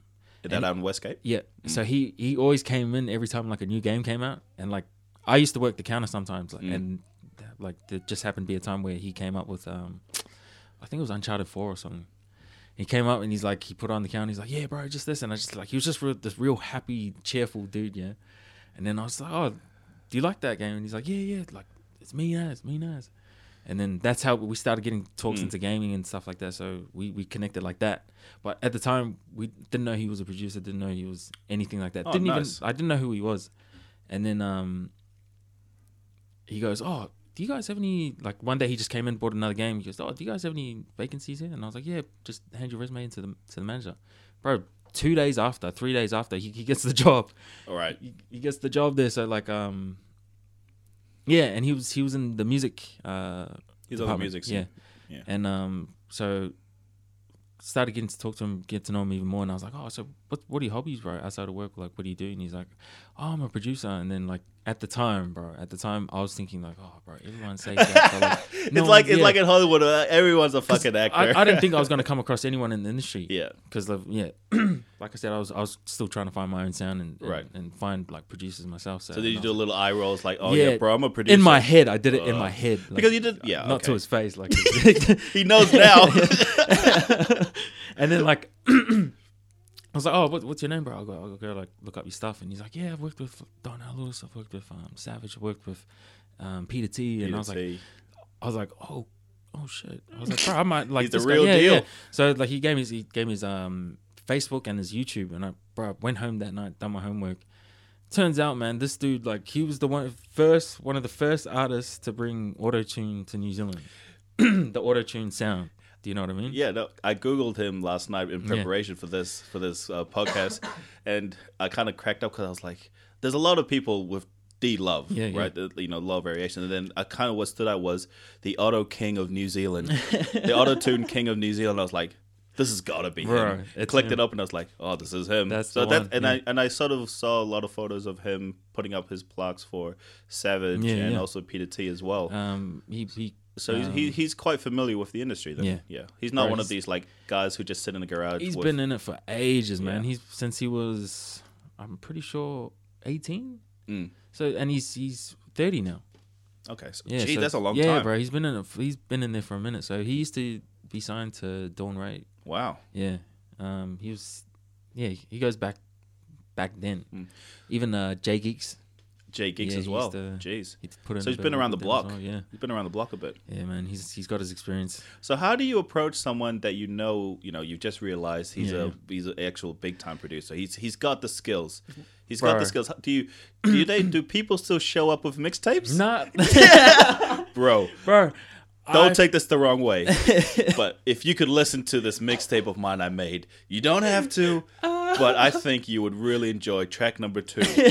You know, do, do people still do that or? Nah, like the funny ha- uh, story how we got into making music was that when after I done my homework on him, Mm. I came back the next day, bro, and I was fanboying over it like hard. I was like, bro, you're you're D-Lo, bro. You done Yeah. my baby don't Yeah. yeah. no. like you done all that Peter song, T, like yeah. yeah. all those songs and stuff like dun dun dun dun dun dun dun. He's The he's had a hand in that too. Really? Yeah, so um. My came brother, back and I my was like- brother Jay just turned around, look, just as surprised. and I was like, "What?" yeah, man, you always with the big times, yeah, man. man. And and um, I came back. I was like, bro, you've done all this. I was like, I want to be like a rapper. That's when I told him, I was like, bro, I'm I'm a, I'm, I'm an aspiring rapper. So like, I, bro, I'm so excited that I'm like stuttering all over the place. and like, I was like, yeah. He goes, oh, true, play like you know, um, rap me something. And I was like, how about we do a recording session? He says, yeah, actually, I've got my mic in my car, my Wow. laptop in my car, so like I pretty much take it everywhere. So like, it's like a mobile if, if the if the Studio, yeah. inspiration hits, you're ready. Yeah, man. So uh, he goes after work. We'll you know get into my car and we'll just like you know have a little recording session. So after that, it came to end of work and we are just in the car and then I was in the back seat. I just remember he set it up, bro. So I'm sitting in the middle, right in the middle of the of the back seat. Yep. And he's got the mic right in front of me, put on the headphones and stuff. He's got his laptop. He's sitting in the driver's seat on his laptop, editing all the stuff. And then he's like, "When you're ready, bro," started recording. As soon as I started rapping, man, he was like, "Bro, I've got something to work with." Oh, And then, nice. Yeah, so like that's how And that's we the- yeah. So I've always wondered that too. Yeah. I always wondered the connection because I I always assumed you you know people would reach out to people. You know, send an email here. Mm-hmm. You know, uh, send a sort of um, DM Yeah, on, yeah. On, on Instagram or something. But you actually came about by accident. Yeah, almost. bro. Fortuitously, just working at JB Hi-Fi. Because um, when I was going to uni, I I met this dude that I knew from when he was a baby, bro. And and my sisters went to college with his sisters, his older sisters. And um, his name's shout out Jay Meeks, bro. Um, met him in uni. He's still producing music too, so um, yeah, he I, I met him in uni, and um, he was he was one of the reasons, another reason why like I started wanting to get into hip hop and rap and stuff because I thought I wanted like to sing and stuff like that at first, Yeah. and then I met him, and then uh, he. Oh, you're gonna be an R and B artist, were you? yeah, yeah. So Okay. like I was I was into I was into more melodic and then and then um yeah, so met him and then he ended up going to moving to Melbourne. And then after that I had like no contact with no producers here in, in New Zealand. So that's when I came across th- D Love. That's yeah. right. Yeah. You you did talk to me. So that was the first guy you started like um messing around Mm. with music stuff. At. Yeah, yeah, yeah. Yeah, I remember that time because you sort of were like sh- you're kind of down and out because you're like shit. The only guy that I know that sort of He's in can help me produce Yeah. all this stuff. He's he's kind of and you guys tried to do a distant thing. Eh? Like he Yeah. tried to sort of send him stuff, but, like, it just yeah, but, wouldn't like, work. Yeah, because he, he he worked afternoon shifts, so Mm. the timetables every time he it was time for him to sleep for work, I got I just got home from work. Okay. Yeah. So it was a bit too difficult Yeah, to yeah. sort of align stuff up. Yeah. okay. Pretty much. So how long were you without a producer before you actually got in with with D Love? Probably almost a year. A year. Yeah. So almost a year without a producer, and then met up with D Love, and then after that, bro, everything just It started. took off. Yeah, bro. Did you um were you writing music during that year? Were you just writing Mm. music or were you just sort of Yeah, I was writing. Yeah. I was writing, and at the same time, yeah. After no, I think I'm pretty sure it was yes, less than a year. Mm. I'm pretty sure it was less than a year, and then would have been eight months or something. How hard was it during that time? Because it would have been a massive blow to you losing a producer after sort of feeling, you know, shit, we're getting shit done. Yeah, bro. So how, how hard was it? uh like because you know you don't have like anyone to work with and you don't know anyone you don't know who to reach out to you don't know Mm. i was just like bro this it's over like i had Oh, those thoughts no. man yeah i was like man it's, I, I gave up that easily bro i was just like nah it's over man like i'm not gonna i'm not gonna get Mm. this done and then d love bro that's what i'm saying man this guy is the man d love The universe provides the way. bro and that's his actual real name fun fact D it's, Love. it's not yeah it's not a nickname or anything it's daniel love oh, I thought you meant literally D Love when you look at his passport. It's D Love. I was like, that's okay, all right. It, it's it's not common. Uh, okay, so, so it's short for Daniel yeah, Love. yeah, yeah. Okay. Daniel Love. So, Oh, um, cool. Yeah, and um, yeah, met him, and I was releasing. When I met D Love, he made me. He slowed down my process like hard, not in a bad way. Mm. He slowed it right down, and he was just like, "Look, try find your sound first. If you want to work with melodies, if you want to work with rap, if you want to work with both, goes just try find your sound." So I was like, "Yeah, sweet." Spent four years finding my sound, bro, and it's a Wow. process, man. It's a like it's a real journey because like you're recording music, but it's just when you hear it back, it's just not that sound wave you want to go down. Mm. So I was recording a lot of that stuff, and most of it was like trap music. Most of it was. Mm. Don't get me. I can I can do trap. Mm. I can do I can do R and B. I can do whatever. It's just that it has to be my sort of sounding R and B, my sort of sounding hip hop. It wasn't your vision at the Yeah, time, yeah. eh? and I was just doing what everyone else was doing. And then D-Love was like, "Slow down, bro. Mm. Do it this way. Find that- your sound first, and then start recording. And then if you're happy with that, then release." Cause that makes sense, you know, because I guess you in the music industry, if you're going to be releasing something, right, Mm. you- you're not releasing it just for a little family gathering. You're releasing it to the world. Yeah, You got to be a little bit of a perfectionist. Yeah, bro. You know, you, you have to be. And I'm I'm like this as well sometimes. Mm. Like once upon a time, I tried to do a gaming thing, you know, where Yeah. where it you know, but, but, that was I- actually really good though. it was all right. It was all right, but it became a it became a chore. Yeah. You know, so when things that start off as a hobby become a chore, Yeah. I don't think it's a, a hobby anymore. But then I got so caught up with. I need content Mm. out there. I need something out there now. I need to sort of push something out Mm. now. Yeah, yeah. You know, and now starting this podcast thing, I understand the need to sit back, really look at what Yeah, you're bro. doing, and not just like yes, try get things released out, Yeah. but you need to be fucking happy with Yeah, it. eh? hard out. Yeah, you hard need to be happy with it, and you need to go through the process, man. Yeah. You need to sit back. Is are you happy with this? Yeah. Is you know, because not only I mean, at the end of the day, for like podcasting, for example, I won't be able to sort of go back and re-record a session. I mean, you could, but that'll be a waste of time for the person that I've interviewed and, and myself as Mm, well. But you need to sort of be able to build on it. Yeah. You know, it's like okay, so this is you know. I've learned this and this and that from this last episode. Yeah, yeah. I'm going to move that into the next bit. Yeah. And I guess music. You, Whoa. one of my posters just fell off the wall. Poster or supernatural causes? Listen, I've already talked about the haunting of our grandmother's house, so let's let's not bring that ghost into this house too.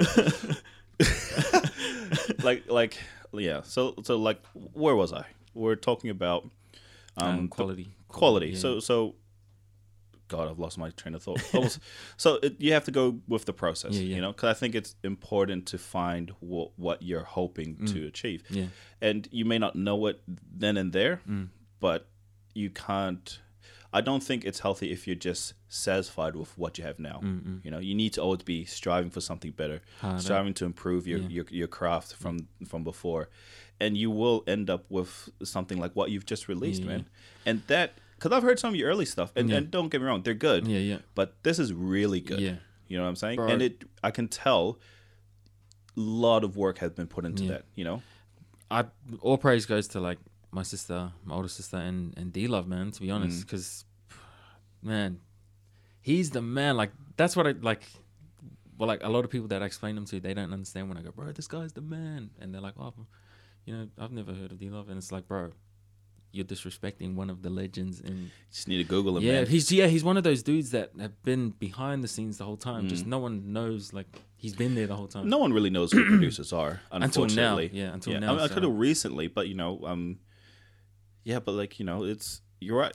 I just need to Google him. produce yeah producers have to get the same respect which now Oh, like sure. in this day and age or this like you know current time in, in the music scene they are getting more recognition like you As got they your should. dj mustards and Yeah, p monies and P monies. yeah, Yeah, man, the P monies of the world.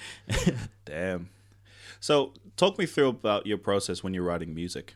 Is it something that sort of just hits you one day while you're driving down the street, where you're like, you see like a stop sign, stop sign, stop sign, stop. Makes me want to pop. Stop, drop, damn shit, pull the car over, you know, bring out your pen, pen and pad, or do you sort of like put yourself in a mindset when you're at home, like, all right, I'm going to allocate the this amount of time Mm. to write write music. bit of both bro bit Mm. of both like sometimes you have to see something to to make them you know inspires you to write Of course. some sort of stuff like so for instance tonga Mm. um yeah for me like i've i've got a lot of like written bars down from like living in tonga man and I'd just really like, like to hear it, actually. Yeah, bro, like- well one of them is um i seen the devil in cities and saw angels in third worlds i know the devil wears prada because angels don't wear pearls Mm.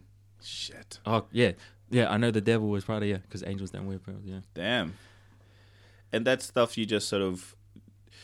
So so the que- like I guess because I have zero zero uh, talent in writing music. yeah, yeah. You probably didn't know this, but back. My friend Josh is probably gonna crack up. Yeah. But like back in high school, growing up in Tonga, Yeah. for some reason we got into this um, thing where we started writing rap songs. Mm. So me, Josh, and my um, good friend Atolofi, Yeah, yeah. we we just it was bullshit, man. Like I I can remember the bullshit, but it was it wasn't like raps. Yeah. it's more like um battle raps against each other. yeah yeah yeah Like like, like. freestyle battle raps freestyle battle Yeah, raps, yeah. but like we'd write it down and we give it to each other. We just like, oh fuck, you got me on this one. You like, like we wouldn't really rap Yeah, it to each other, but it was like it was just funny lyrical stuff, and that, I, Bro, and that was difficult. Yeah. Just thinking of not only do you need to think of how it would sound on a beat, hmm. but how would it make sense to the audience that's listening to? Yeah Are you getting your message across? at, at the time were you taking it seriously no, no, no, no. it was just like a No, I did. I started writing shit that I had zero experience about because all I knew was what other rappers Yeah, would yeah, say. You know, like you know, like growing up in the hood, blah blah blah blah blah. Then I went to prison. You know. Now I'm a lesbian. You know, I you know I don't know.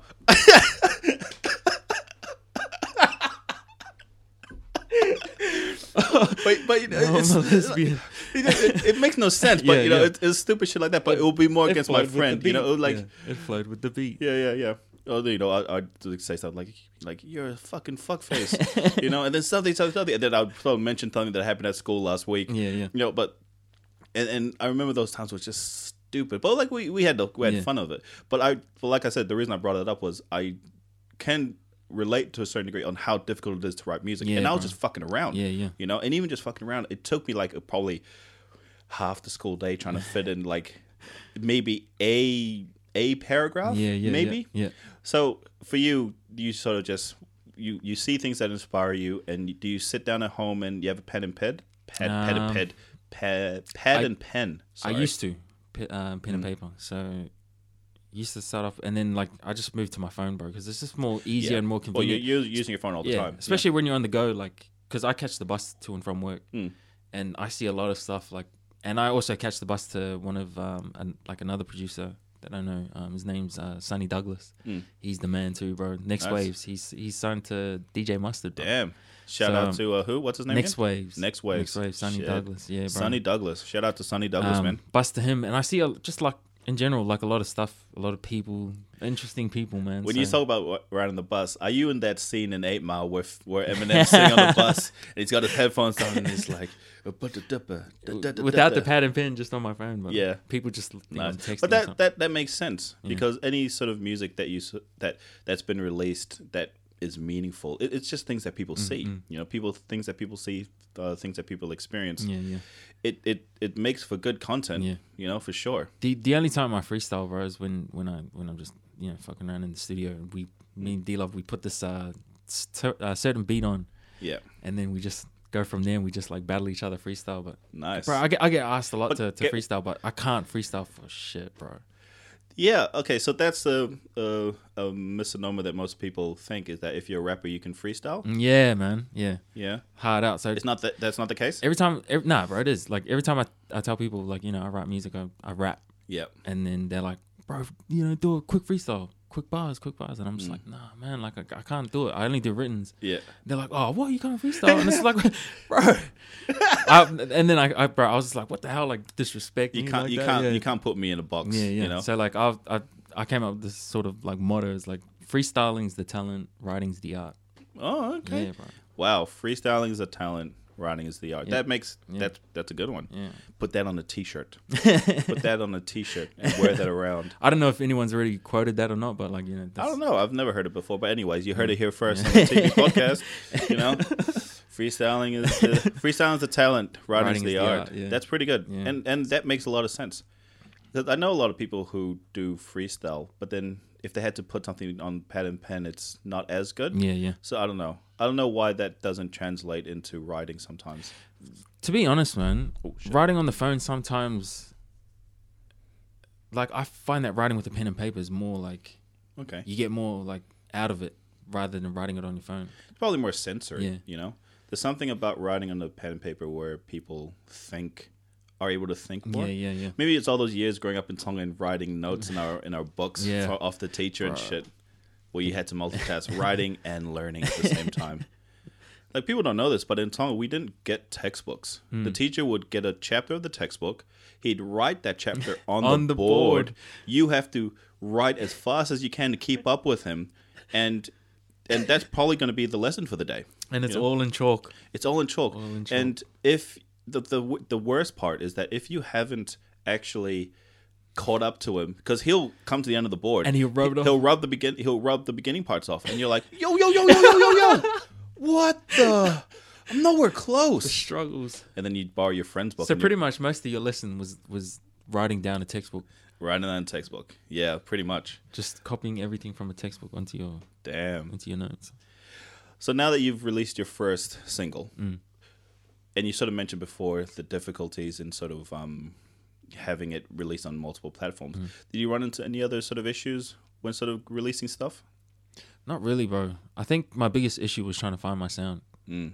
and like I said, bro, that took me four years, man. So You just finding the sound that you're happy Yeah. with, yeah, and sort of because I was me. doing monotone rap. Like I, I can do monotone rap, and Mm. there'll be songs that I release later on down the line that will have monotone rap. Mm. But um, at the moment, I'm just going with melody, wavy melodies at the moment, just catching people's ears sonically first before. Yeah.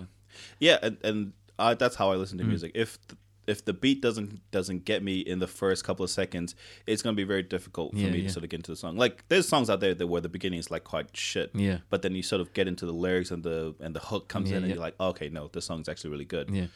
But I've I think I've missed heaps of songs in my life right now mm, mm. where I just sort of give it a pass because I, it doesn't draw me in in the first couple of seconds. I have to keep up with it because like I have to know what people are Yeah, tuning into. yeah. So I've I've got to I've got to stay on top of like who who's releasing what and even like the American artists, not just artists here in New Zealand. I bro, I stay on top of who's releasing stuff here in New Zealand. You kind of have to, don't yeah, you? man. You need yeah, keeping up with the Joneses. I need to know what yeah know what's popping and what people are like biting Mm. onto and stuff like that. Yeah, Yeah, because the sound because the music industry evolves almost every other day, Mm. even you know, because people always looking for that new sound. Yeah. You know, you, you every movie I've seen that's based on music, you know, it, they, they the producers and the talent scouts like they're looking for that new sound. You know, what is that thing that's because it's one thing to be able to do what's already been done Mm. and do it well because you fit right into the industry and it's what's popular at the moment. But what really sets a lot of big artists apart, and I'm thinking artists like like Lorde, Yeah, for yeah. example, even Six60 to, to, Yeah. to a certain point. You know, Florence and the Machine. You know, Yeah, big big names. bro, have you heard of BENEE? Nah, I, I'm pretty sure that's how you pronounce yeah, the my name. brother's putting his hand up. He knows who he is. Yo.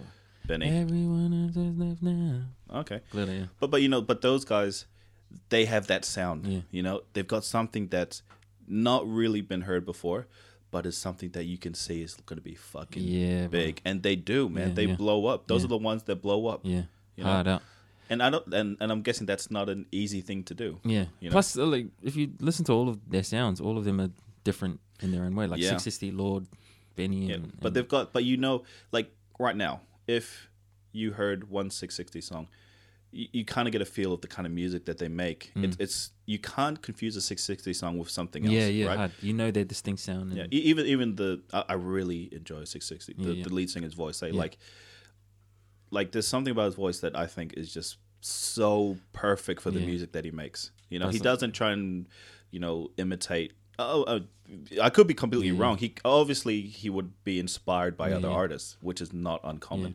But what his spin on it is just so perfect for his his his range of vocals, the way that he sings. You know, And Same as it- my missus, man. She loves Six60, bro. She went and saw them in Hamilton. Oh, did she? Yeah, yeah. Did she drive from Auckland to Hamilton? What the to watch heck? it. Yeah, because nah, cause the, the one in Western Springs was sold out. Yeah. It So, was, um, oh, well, someone at work was trying to sell Six60 tickets for um, Hey. the Western Springs.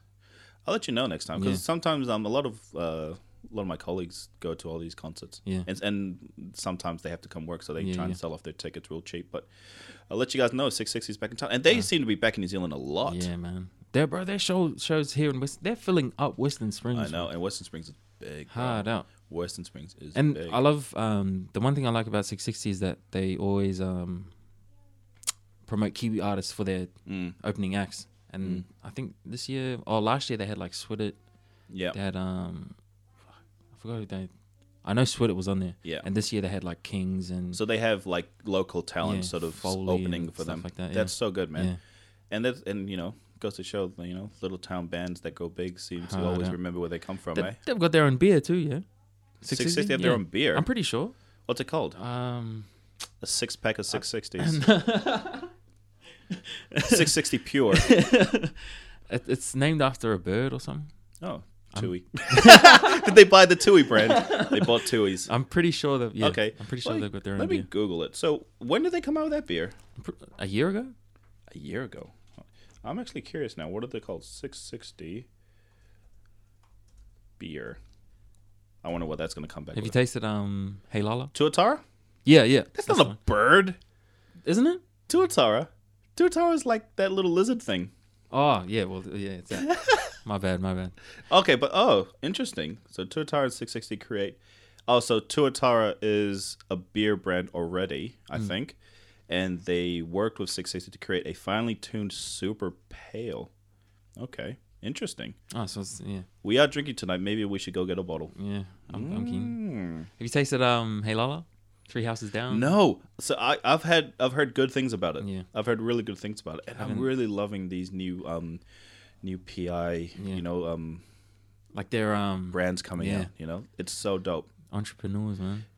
We should be promoting that so much, man. Hard. so coming back to sort of like the topic at hand, what's your thoughts on um, the Tongan artists at the moment here in New Zealand? We can speak. There's heaps of Tongan artists in, in America, right? Yeah, there's yeah, heaps yeah. heaps of people, like ridiculous amounts. Yeah, you yeah. know, um, some not signed up to any labels, and some sort of trying to make it on their own. Yeah. But speaking of New Zealand in in general, just New Zealanders, like, Mm, yeah. do, do you hear a lot of like Tongan or Pacific artists out there at the moment? Um, currently, yeah. Uh, one of them is Mikey Mays. He uh, he released a single not too long ago Yeah, called uh, on Valentine's Day. How long ago was Valentine's Day? I'm ashamed to say. Uh, I don't think I did anything for Valentine's Day. I'm sorry, baby. But Well, you, yeah, did, you um, didn't do anything for me as well, so that's fair. or maybe she did. Meet Shit, I'm a bad husband, guys. I don't know if everyone's noticing this now, but I apologize. um, but yeah, uh, Mikey Mays and the the SWIDT crew. Sort of good. Yeah, of. Are they? See, this is this this is clearly showing my um uh, lack of knowledge Yeah, on yeah. anything. Like, I know who SWIDT is. Yeah. You know, um, when we went to Alice's, oh Frankie's, Frankie's uh, fashion show. Yeah, yeah. And they sort of like um premiered there for a little bit. Like I knew them before that, right? Yeah, Because I know Frankie was sort of working with them to sort of dress them for the um, New Zealand Vodafone Um, Music Awards. Yeah, yeah. You know, but I don't know any of their music. You know. Hey, oh yeah, know. yeah. So, but that's just me because yeah. I'm very behind the times. But and you knew who they were. I knew yeah. who they were because of mostly because of Frankie. Yeah, yeah. You know, because I know it's like, oh Fair damn, enough. and, Yeah, and but it doesn't take much for you to sort of know how big they are when you just Google them. I mean, they're very up and coming Huh. artists. You know, and they won a couple of awards as well, didn't they? Um, At the New Zealand Music Awards, or best, maybe a best urban. best urban. Um, yeah, best urban album, um, like something like that. Or best but- urban artist. Sorry. They they won an award, right? So Yeah. that goes to show that how big they are at the moment, and they're fairly new, fairly new on the scene. In yeah, terms I of think that was their first year in terms Yeah. of releasing music. So that's pretty big, man. Yeah. That's pretty big. First year out, uh, you know, first year out in the music scene in New Zealand. yeah, And New Zealand comes out with some pretty good artists, yeah, man. man. Like for a Um, small country, we punch above our weight yeah. in a lot of places Sweat in it- music. Bro, SWIDT have like a heavyweight producer on their hands, bro. Yeah, and, who's that? And, uh, Smokey Got Beats. He's um, he's produced a few tracks, or a couple tracks for um, Kendrick. Ken- no, but like not actual Kendrick song. It's like Jay Rock. Oh wow! um one, an artist who signed to TDE, same label as Mhm. Kendrick. So um, yeah, he's I think So they got a heavy hitter on their yeah, on bro. their books. So- eh? and he's he's collabed with a lot of artists in America as well. Um, Smokey got beats, yeah, bro. He's he's the man, bro. He's the man as well. Shit. Um, Well, it goes to show, you know, if you have those powerhouses behind you, you can. Tongans too, bro. Tongans. Tongans, yeah. Are they all Tongan? Um, I think so. I think so. Oh, that's pretty. That is so good, man. So good. Yeah. Oh man, we should t- we'll say more Tongans to remind people more that they're Tongan. I mean, because do they do a lot of um? Oh, well, stupid. Of course, they do more heaps of interviews, Mm. but do they do they talk a lot about their Tongan heritage and stuff like that? Because I'm Um, guessing they grew up here. Yeah, they grew up here, so they talk more about their upbringing here Upbringing and here. and being Tongan here in New Zealand. So That fascinates me a lot. That fascinates me because me and Hane had a conversation, and we're gonna bring it up in another podcast. Is what what does it mean to what makes you a Tongan? You know, what makes you Tongan? Do you have to be? And I touched on a little bit with in my last podcast that's Yeah. going to be released on Monday Yeah. um, with my South African friend, where he talks about his dilemma of his children who are born here. Mm. Right?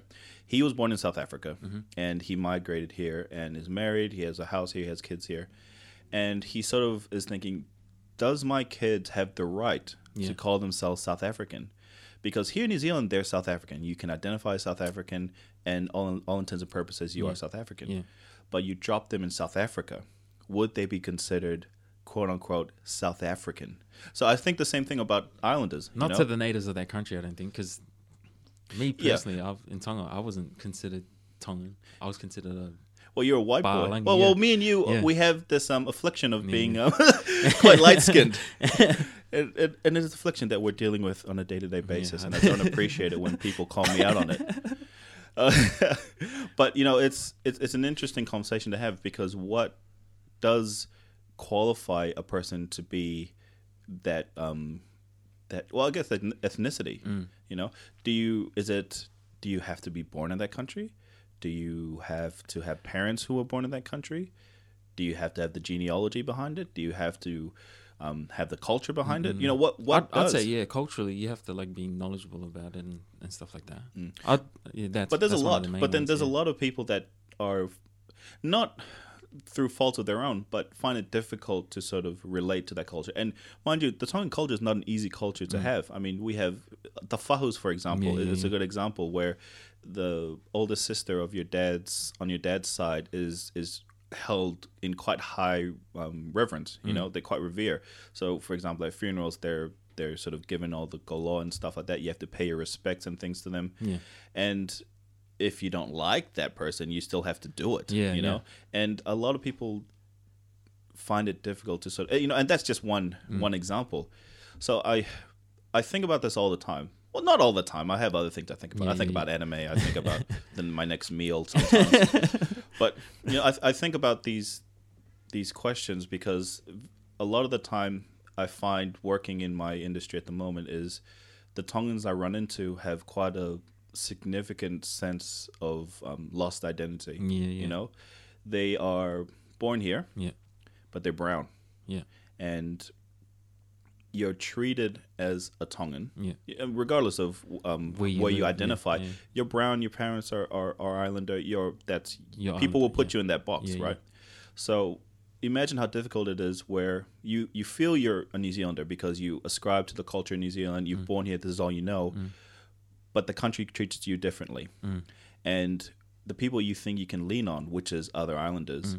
Don't see you as, Mm. As- real Tongan, yeah, a yeah. real Tongan, because you don't speak the language. Yeah. You don't sort of know. You're not knowledgeable about the culture Mm. enough, and I think it's a real shame that people do that. You know, Mm. because at the end of the day, what does make a Tongan a real? What what is a real fucking Tongan? Yeah. At the end of the day, Hard. you know.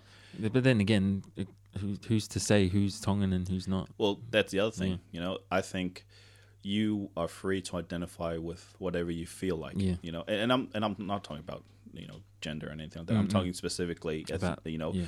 um, culture and ethnicity. Yeah, you know, culture can change. Yeah. You know, you can ascribe to different cultures depending where you live on. Huh. Um, but who you think, who do you identify as as a person?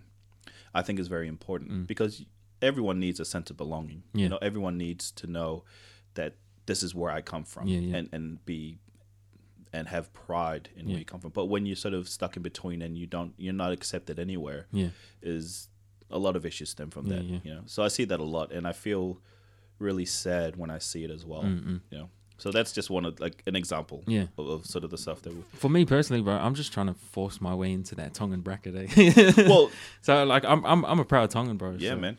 For sure. yeah. I rep Tonga more than anything any other country. So Yeah. I th- yeah. No, so do I. You like know, I I uh, associate myself with Tonga more than yeah. I identify myself as as Tongan as Mm. well. I mean, I I was born here, you know, but I grew up most of my life in Tonga. Yeah. You know, I spent some time in the states, obviously, yeah. and and younger than that, I spent some time in Fiji. But Mm. all intents and purposes, I see myself as a Tongan. Yeah. Now, I have run into people who are a bit taken back, like "Mm, Tongan. Mm, Mm-mm. You speak good Yeah, English. yeah. I've got I've got Excuse me. I speak good English, and you created the English language, did you? No, you know, but it's. I think what what I notice is that people are quite people quite easily put us into little boxes. Yeah. I think you can be Hard. more. I think you can be identify as Tongan, but you can also identify as being a New Zealander because yeah. it is where you've grown up. Mm. So it's yeah, it, it's an interesting topic that I that I find very um easy to talk about Yeah, because yeah, there's yeah. so much so much stuff and everyone has a different opinion Yeah. you know i can bring in someone who's really really old but like someone who's um, more mature Yeah. and who's grown up in tonga his whole life Yeah. and his perspective will be very different Yeah, you know because he'll say no you have to you know know the culture you have to you know leave the culture you have to go to uta yeah, bro. You're know? doing it real spot on. Whoever's oh man I've I think I've I know who you're doing. don't say their name don't say their name but, but you know um that was spot on. Yeah. a lot of practice. A lot of practice, man. I that's my um that's my go-to. Sometimes I speak on the phone like Yeah, that too. Oh, hello. I'd like to order a pizza, please. Um, how much is a pizza? Oh, that's too much, man. That's too much. Yeah, but um, Yeah, you Yeah. know OGs that, that would say that. Yeah, yeah, lots. and and I think that's a shame because Tongans have always been very inclusive. Mm. You know, I mean, our our societal structure is meant to be more inclusive. You look at any sort of event, people just bring people when they're not invited. Yeah. It's annoying, Yeah. but people accept it Yeah. that that's just how we are because we love more people the better. Yeah. And I think we need to keep to that. And listen, this is not me. Mm. Pre- this, this, this, is, this is not me preaching to others about how they can be, but this this is what I see. Right, this is what I see on a day to day basis, working in mental health. Mm. Yeah. You know, in the field that I work in, mind you. It's a small percentage of the population, Yeah. but they are the most vulnerable and the most at need. Yeah. You know, Yeah. so I think we there's being kinder to each other is is a good um good rule to have, which I'm trying harder to do. Hard out. I try to do every day. Yeah, yeah. My first reaction to anything is always be mean. Yeah. I, don't know, I don't know why. That's yeah. That's Defensive mechanism. exactly like me, bro. My my first is to stop and assess the way I'm I'm gonna react to this, and then I Mm. think about it in my head. I'm like, no, And I think we do that as we grow Yeah. older. Don't react. Don't react off your first instinct. Don't be too reactive. don't be too reactive because Always. that's how you get into scraps, bro. that's how you dislocate your finger every time you go to town. Bro, that's a story. For Yeah, another- that's a different story. I'm always in the middle of it, eh? Never starting, just always in the middle of it for some reason. yeah. So, man. man, you've you've had a quite a journey. Four years, four Yeah, years in the making. trying to find my sound. What what lessons have you learned so far? Have you learned about something new things about yourself? Have you discovered new ways of thinking? What what have you learned? New ways of thinking is that um, I've stopped caring about what other people will think about my music and just started making music for what I feel is sounds good for me and sounds right for for myself. So Mm. and and it, it, it pays off to do it that way because like you shine in a different light when you stop giving a fuck. In a Yeah. sense, And that's a good life lesson for everyone. Just not just in music, just in your day to day Mm. yeah, stuff. out. I think if you're doing something that you love and you're doing something that you know isn't um, illegal, Yeah, yeah, hard. you know, I I mean, if you're not hurting anyone, Yeah. right, and you're doing, let's just keep it simple, and doing a hobby, Yeah. right? If if you're doing something and you may not be doing it to the standard that everyone else sees it Yeah. or what people assume it should be, Yeah, I think you shouldn't care about it because it's making you happy, and at the end of the day. It, you'll come up with something unique to you, not influenced by this or that or him or her. Um, so, so yeah, it's um, it's a good lesson to have. Mm. You know, and if and if hashtag not giving a shit. yeah, bro, and if and if you do have a hobby outside of your nine to five, man, pursue it, bro. This is my hobby now. You're hard, man. See, this is my hobby. Something great, bro. Well, fingers crossed. You know, but it, it's turning out pretty good, man, Yeah. and I'm getting a lot of good responses. That's you know? good, bro. I'm really grateful Yeah. at the moment because I got a lot of people, uh, you know, supporting me to Yeah. do this, me and Honda to do this. So it's Hell yeah, bro. very, very lucky, and Mm. I think that I think you need a little bit of luck on your side when Mm-mm. doing stuff Mm. like this, and not be shit at it as well. But, but you know, it's but I feel like your your gaming days have like kind of transitioned, like in terms of helped, talking on the yeah. mic and stuff. I tell you what, it's easier to talk to another person than to just Yeah, talk yeah. to like a bunch of text. Because that's cause the days when I used to stream was it was good. You you had a lot of interaction, yeah. and you're right. It it has helped, Mm. but it's so much easier having someone go go back and forth. When with a, when will be the day where you do one by yourself? I tried it. I tried it very early on. So I released. Uh, well, I won't say released, but I sort of uploaded a podcast, um, maybe three or four months ago. Yeah, yeah, yeah. Um, when I was still uh, rusted days off. So that was my original one. Oh, true. and it was more just an introduction thing and it was you know like you know talking about uh, who i am where i'm from and the reason why i started the podcast Mm. and i listened back to it and, and i just sort of like i didn't really listen to it initially i just sort of put in a little intro put in a little outro song sort of what i do now but you know and i didn't really listen to the podcast Yeah. i just sort of just uh, i sort of rambled on for like 20 minutes about sort of shit and Yeah. the reason why i'm doing this and my experiences this and that Yeah. and, and i uploaded it and it just was really shit Yeah, hey? yeah, yeah. like like I can talk like into a mic. You know, if I have a topic, I can sort of talk a little bit about it. If I can, you know, mostly just what I think about it. Mm. You know, it wouldn't be based. I wouldn't be able to pull up a statistic here or no, a news article here or something else. But Mm. I, I I've got opinions on things, and they're shaped by what I see and what I think, and, and I do read a bit. Yeah. You know, of, Yeah, yeah. Of, of things here and there. You're a pretty knowledgeable dude. Oh, I wouldn't say knowledgeable. of um, opinionated. I'm very opinionated, and a lot of the times my opinions are wrong, Yeah. and and I'm happy with that. You know, I've been a, a big reason why I started this podcast was to learn Yeah, as hard. well. I've learned so much about music today from Nice. you. You know, and that's Right. what I that's what I hope. Yeah. You know, is that I learn more, and by learning, your perspective changes Mm-hmm. and your opinions change on a lot of stuff. Mm. And like I, like I said, I thought people still handed out mixtapes. you know, mixtape. yeah. Listen to my song, bro. You know, like I, I always imagine when you're sort of going out there trying to make it in the music industry, you're in a big crowd, yeah. and you know, you're holding up your Yeah. tape, you're like, "Sir, sir, yo, sir."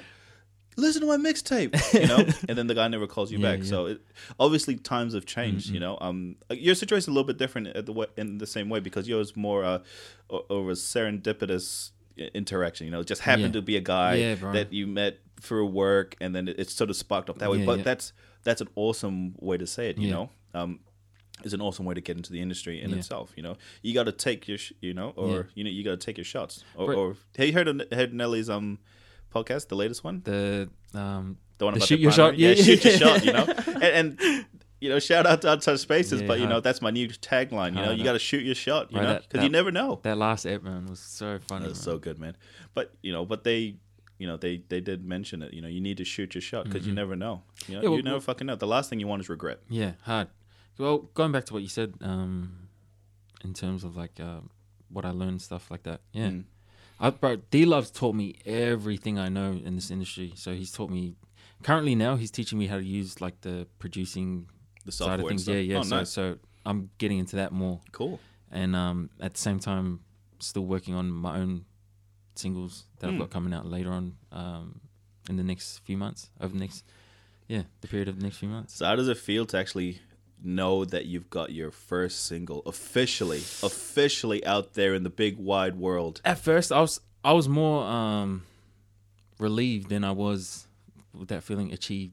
Yeah. Yeah, so like I was just like Four years in the making. Yeah, bro, it's like finally it's out there because I've I had I, like I said I released a video like a month before the Mm. track was actually out on all platforms. So by the time I got to the release of All platforms. everything, yeah, so I was I was like, bro, finally, I was more like that instead of like yes, relieved. Yeah, yeah. Like relieved. Yeah. 'Cause It's, it's hard work. yeah, I can imagine it's hard work because you had to record the video. Yeah. Not to mention you had to be in the recording studio. Because I Mhm. remember every time I should have like texted you, "What are you up to?" I'm on my way to the studio. Shit, do you, do you live in the studio? and I think you did for a while. didn't you? yeah, You're like, sleeping uh, over sometimes. Yeah, bro. I'd, I'd um I'd stay the night there a few weekends. You're living your craft, man. Shout out to D Love, bro. yeah, man. like- You're living yeah. your craft. But like I said, man, he's he's taught me everything I know today, and through his experiences in the industry, he's told me what to avoid and what to look out for, and and stuff like that. So Well, listen, I think you're going to be uh, someone to look out for in, in the thank you, future, in the very near future. Thank you, you know, and because you're so dedicated to your craft, how can you not be successful? You know, mm. and you got you got you know- likewise to you, bro. Same- well, thanks, I appreciate it. this bro, this is sick, man. you know, you know what's really awesome is that, and, and it, it hit me a couple of days ago is that a lot of us in, in you know also in my close friends and our friends, but we are really going out there trying to start Yeah, something. man. Trying to start something, you know. You got you, you know, pushing out your music stuff. Yeah. You have Ellis working in the music industry. You got and the film, in the film industry, industry too. too, Sorry, yeah. film industry, yeah, yeah. And you know, your sister Frankie also pushing out her her fashion, Fashion, yeah. line. You know, Frank Marie. Photo Shout out to well, Frank yeah. Marie. You know, also a camera cameraman. cameraman as well. Yeah. You know, so we're and then me with my little podcast. You know, Yeah. Nelly also you know, doing bro. big things with her podcast too. and vlogs, And vlogs, as well. Her vlogs are crack up, Yeah. man. Yeah, you guys should check out Janelle Oaksberg. It's Janelle hilarious. yeah. It's not like I'm just promoting family, but it's actually it's actually really good, Bro, You know, Man, it's, It's not our fault. really Our family's dope. yeah. Man. Sorry if we're talented. Yeah, but you know, I, I I see good things in your future, man. Thanks, bro. Yeah. likewise. Yeah, and I really appreciate you coming in today. thank you, bro. Yeah, man. So before we end, actually, what I would like to do is dedicate this podcast to Jay, my brother. Shay Shay. Dedicate it to him because the Shay, reason shay. why I'm dedicating to Jay is that this guy is heading back to the United States tomorrow, and he's going to join the Navy. Shay Shay. So Happy for- birthday. Happy birthday. so, so actually, I'd like to dedicate this to him. You know, Uh, be safe. You know, do what you need to do. Safe travels, safe you journey. know, just just be careful when you're in the Navy. You know what they say when you join the Navy. I'll, I'll let people else put. but Don't drop the soap. don't drop the soap. but yeah, we're we're really proud of you, and um, we wish all the best for you, man. Hard out. Sweet. So listen, thanks guys for tuning in. You can find us on the uh, on Facebook and Instagram under the Thought Plantation Podcast. Fuck, this is the first time I'm actually properly sort Yeah, of yeah, chucking yeah. some um, stuff out. You know, um, you can also find us on Spotify, Apple Podcasts, and all the good uh, streaming sites. And you can also find my guests on YouTube and all the usual streaming stuff. Yo. Um, uh, you can find him under the name Yowie. Yeah, underscore Yowie Y O W thirty three. Don't ask me why it's thirty three. It's just I used to save all my like you know when you game on PS two and you have to save it on something. Yeah, yeah. Y O W thirty three. The thirty three means nothing. yeah 33, 33 kills, 33, Thirty three bars, man. 33 bars. Alright. But I appreciate you guys taking your time to listen into the podcast. And listen, if you guys have any questions or if you know anyone that's keen to sort of be on a be on a you know really Yo. low key underground podcast, you know, hit me up, hit me up on Instagram or Facebook. Um, but I appreciate you guys taking your time. You know, and um, I'll hit you guys back in the next one. Peace. Peace.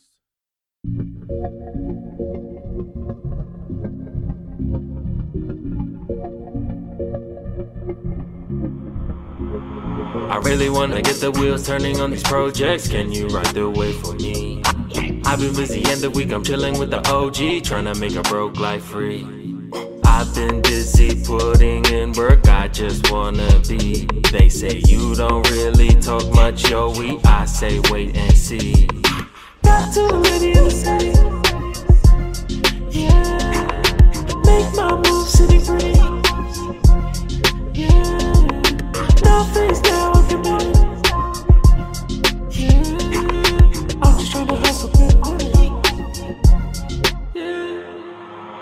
Just know we on. Feel the energy, we lit on something strong. I can see a way by riding.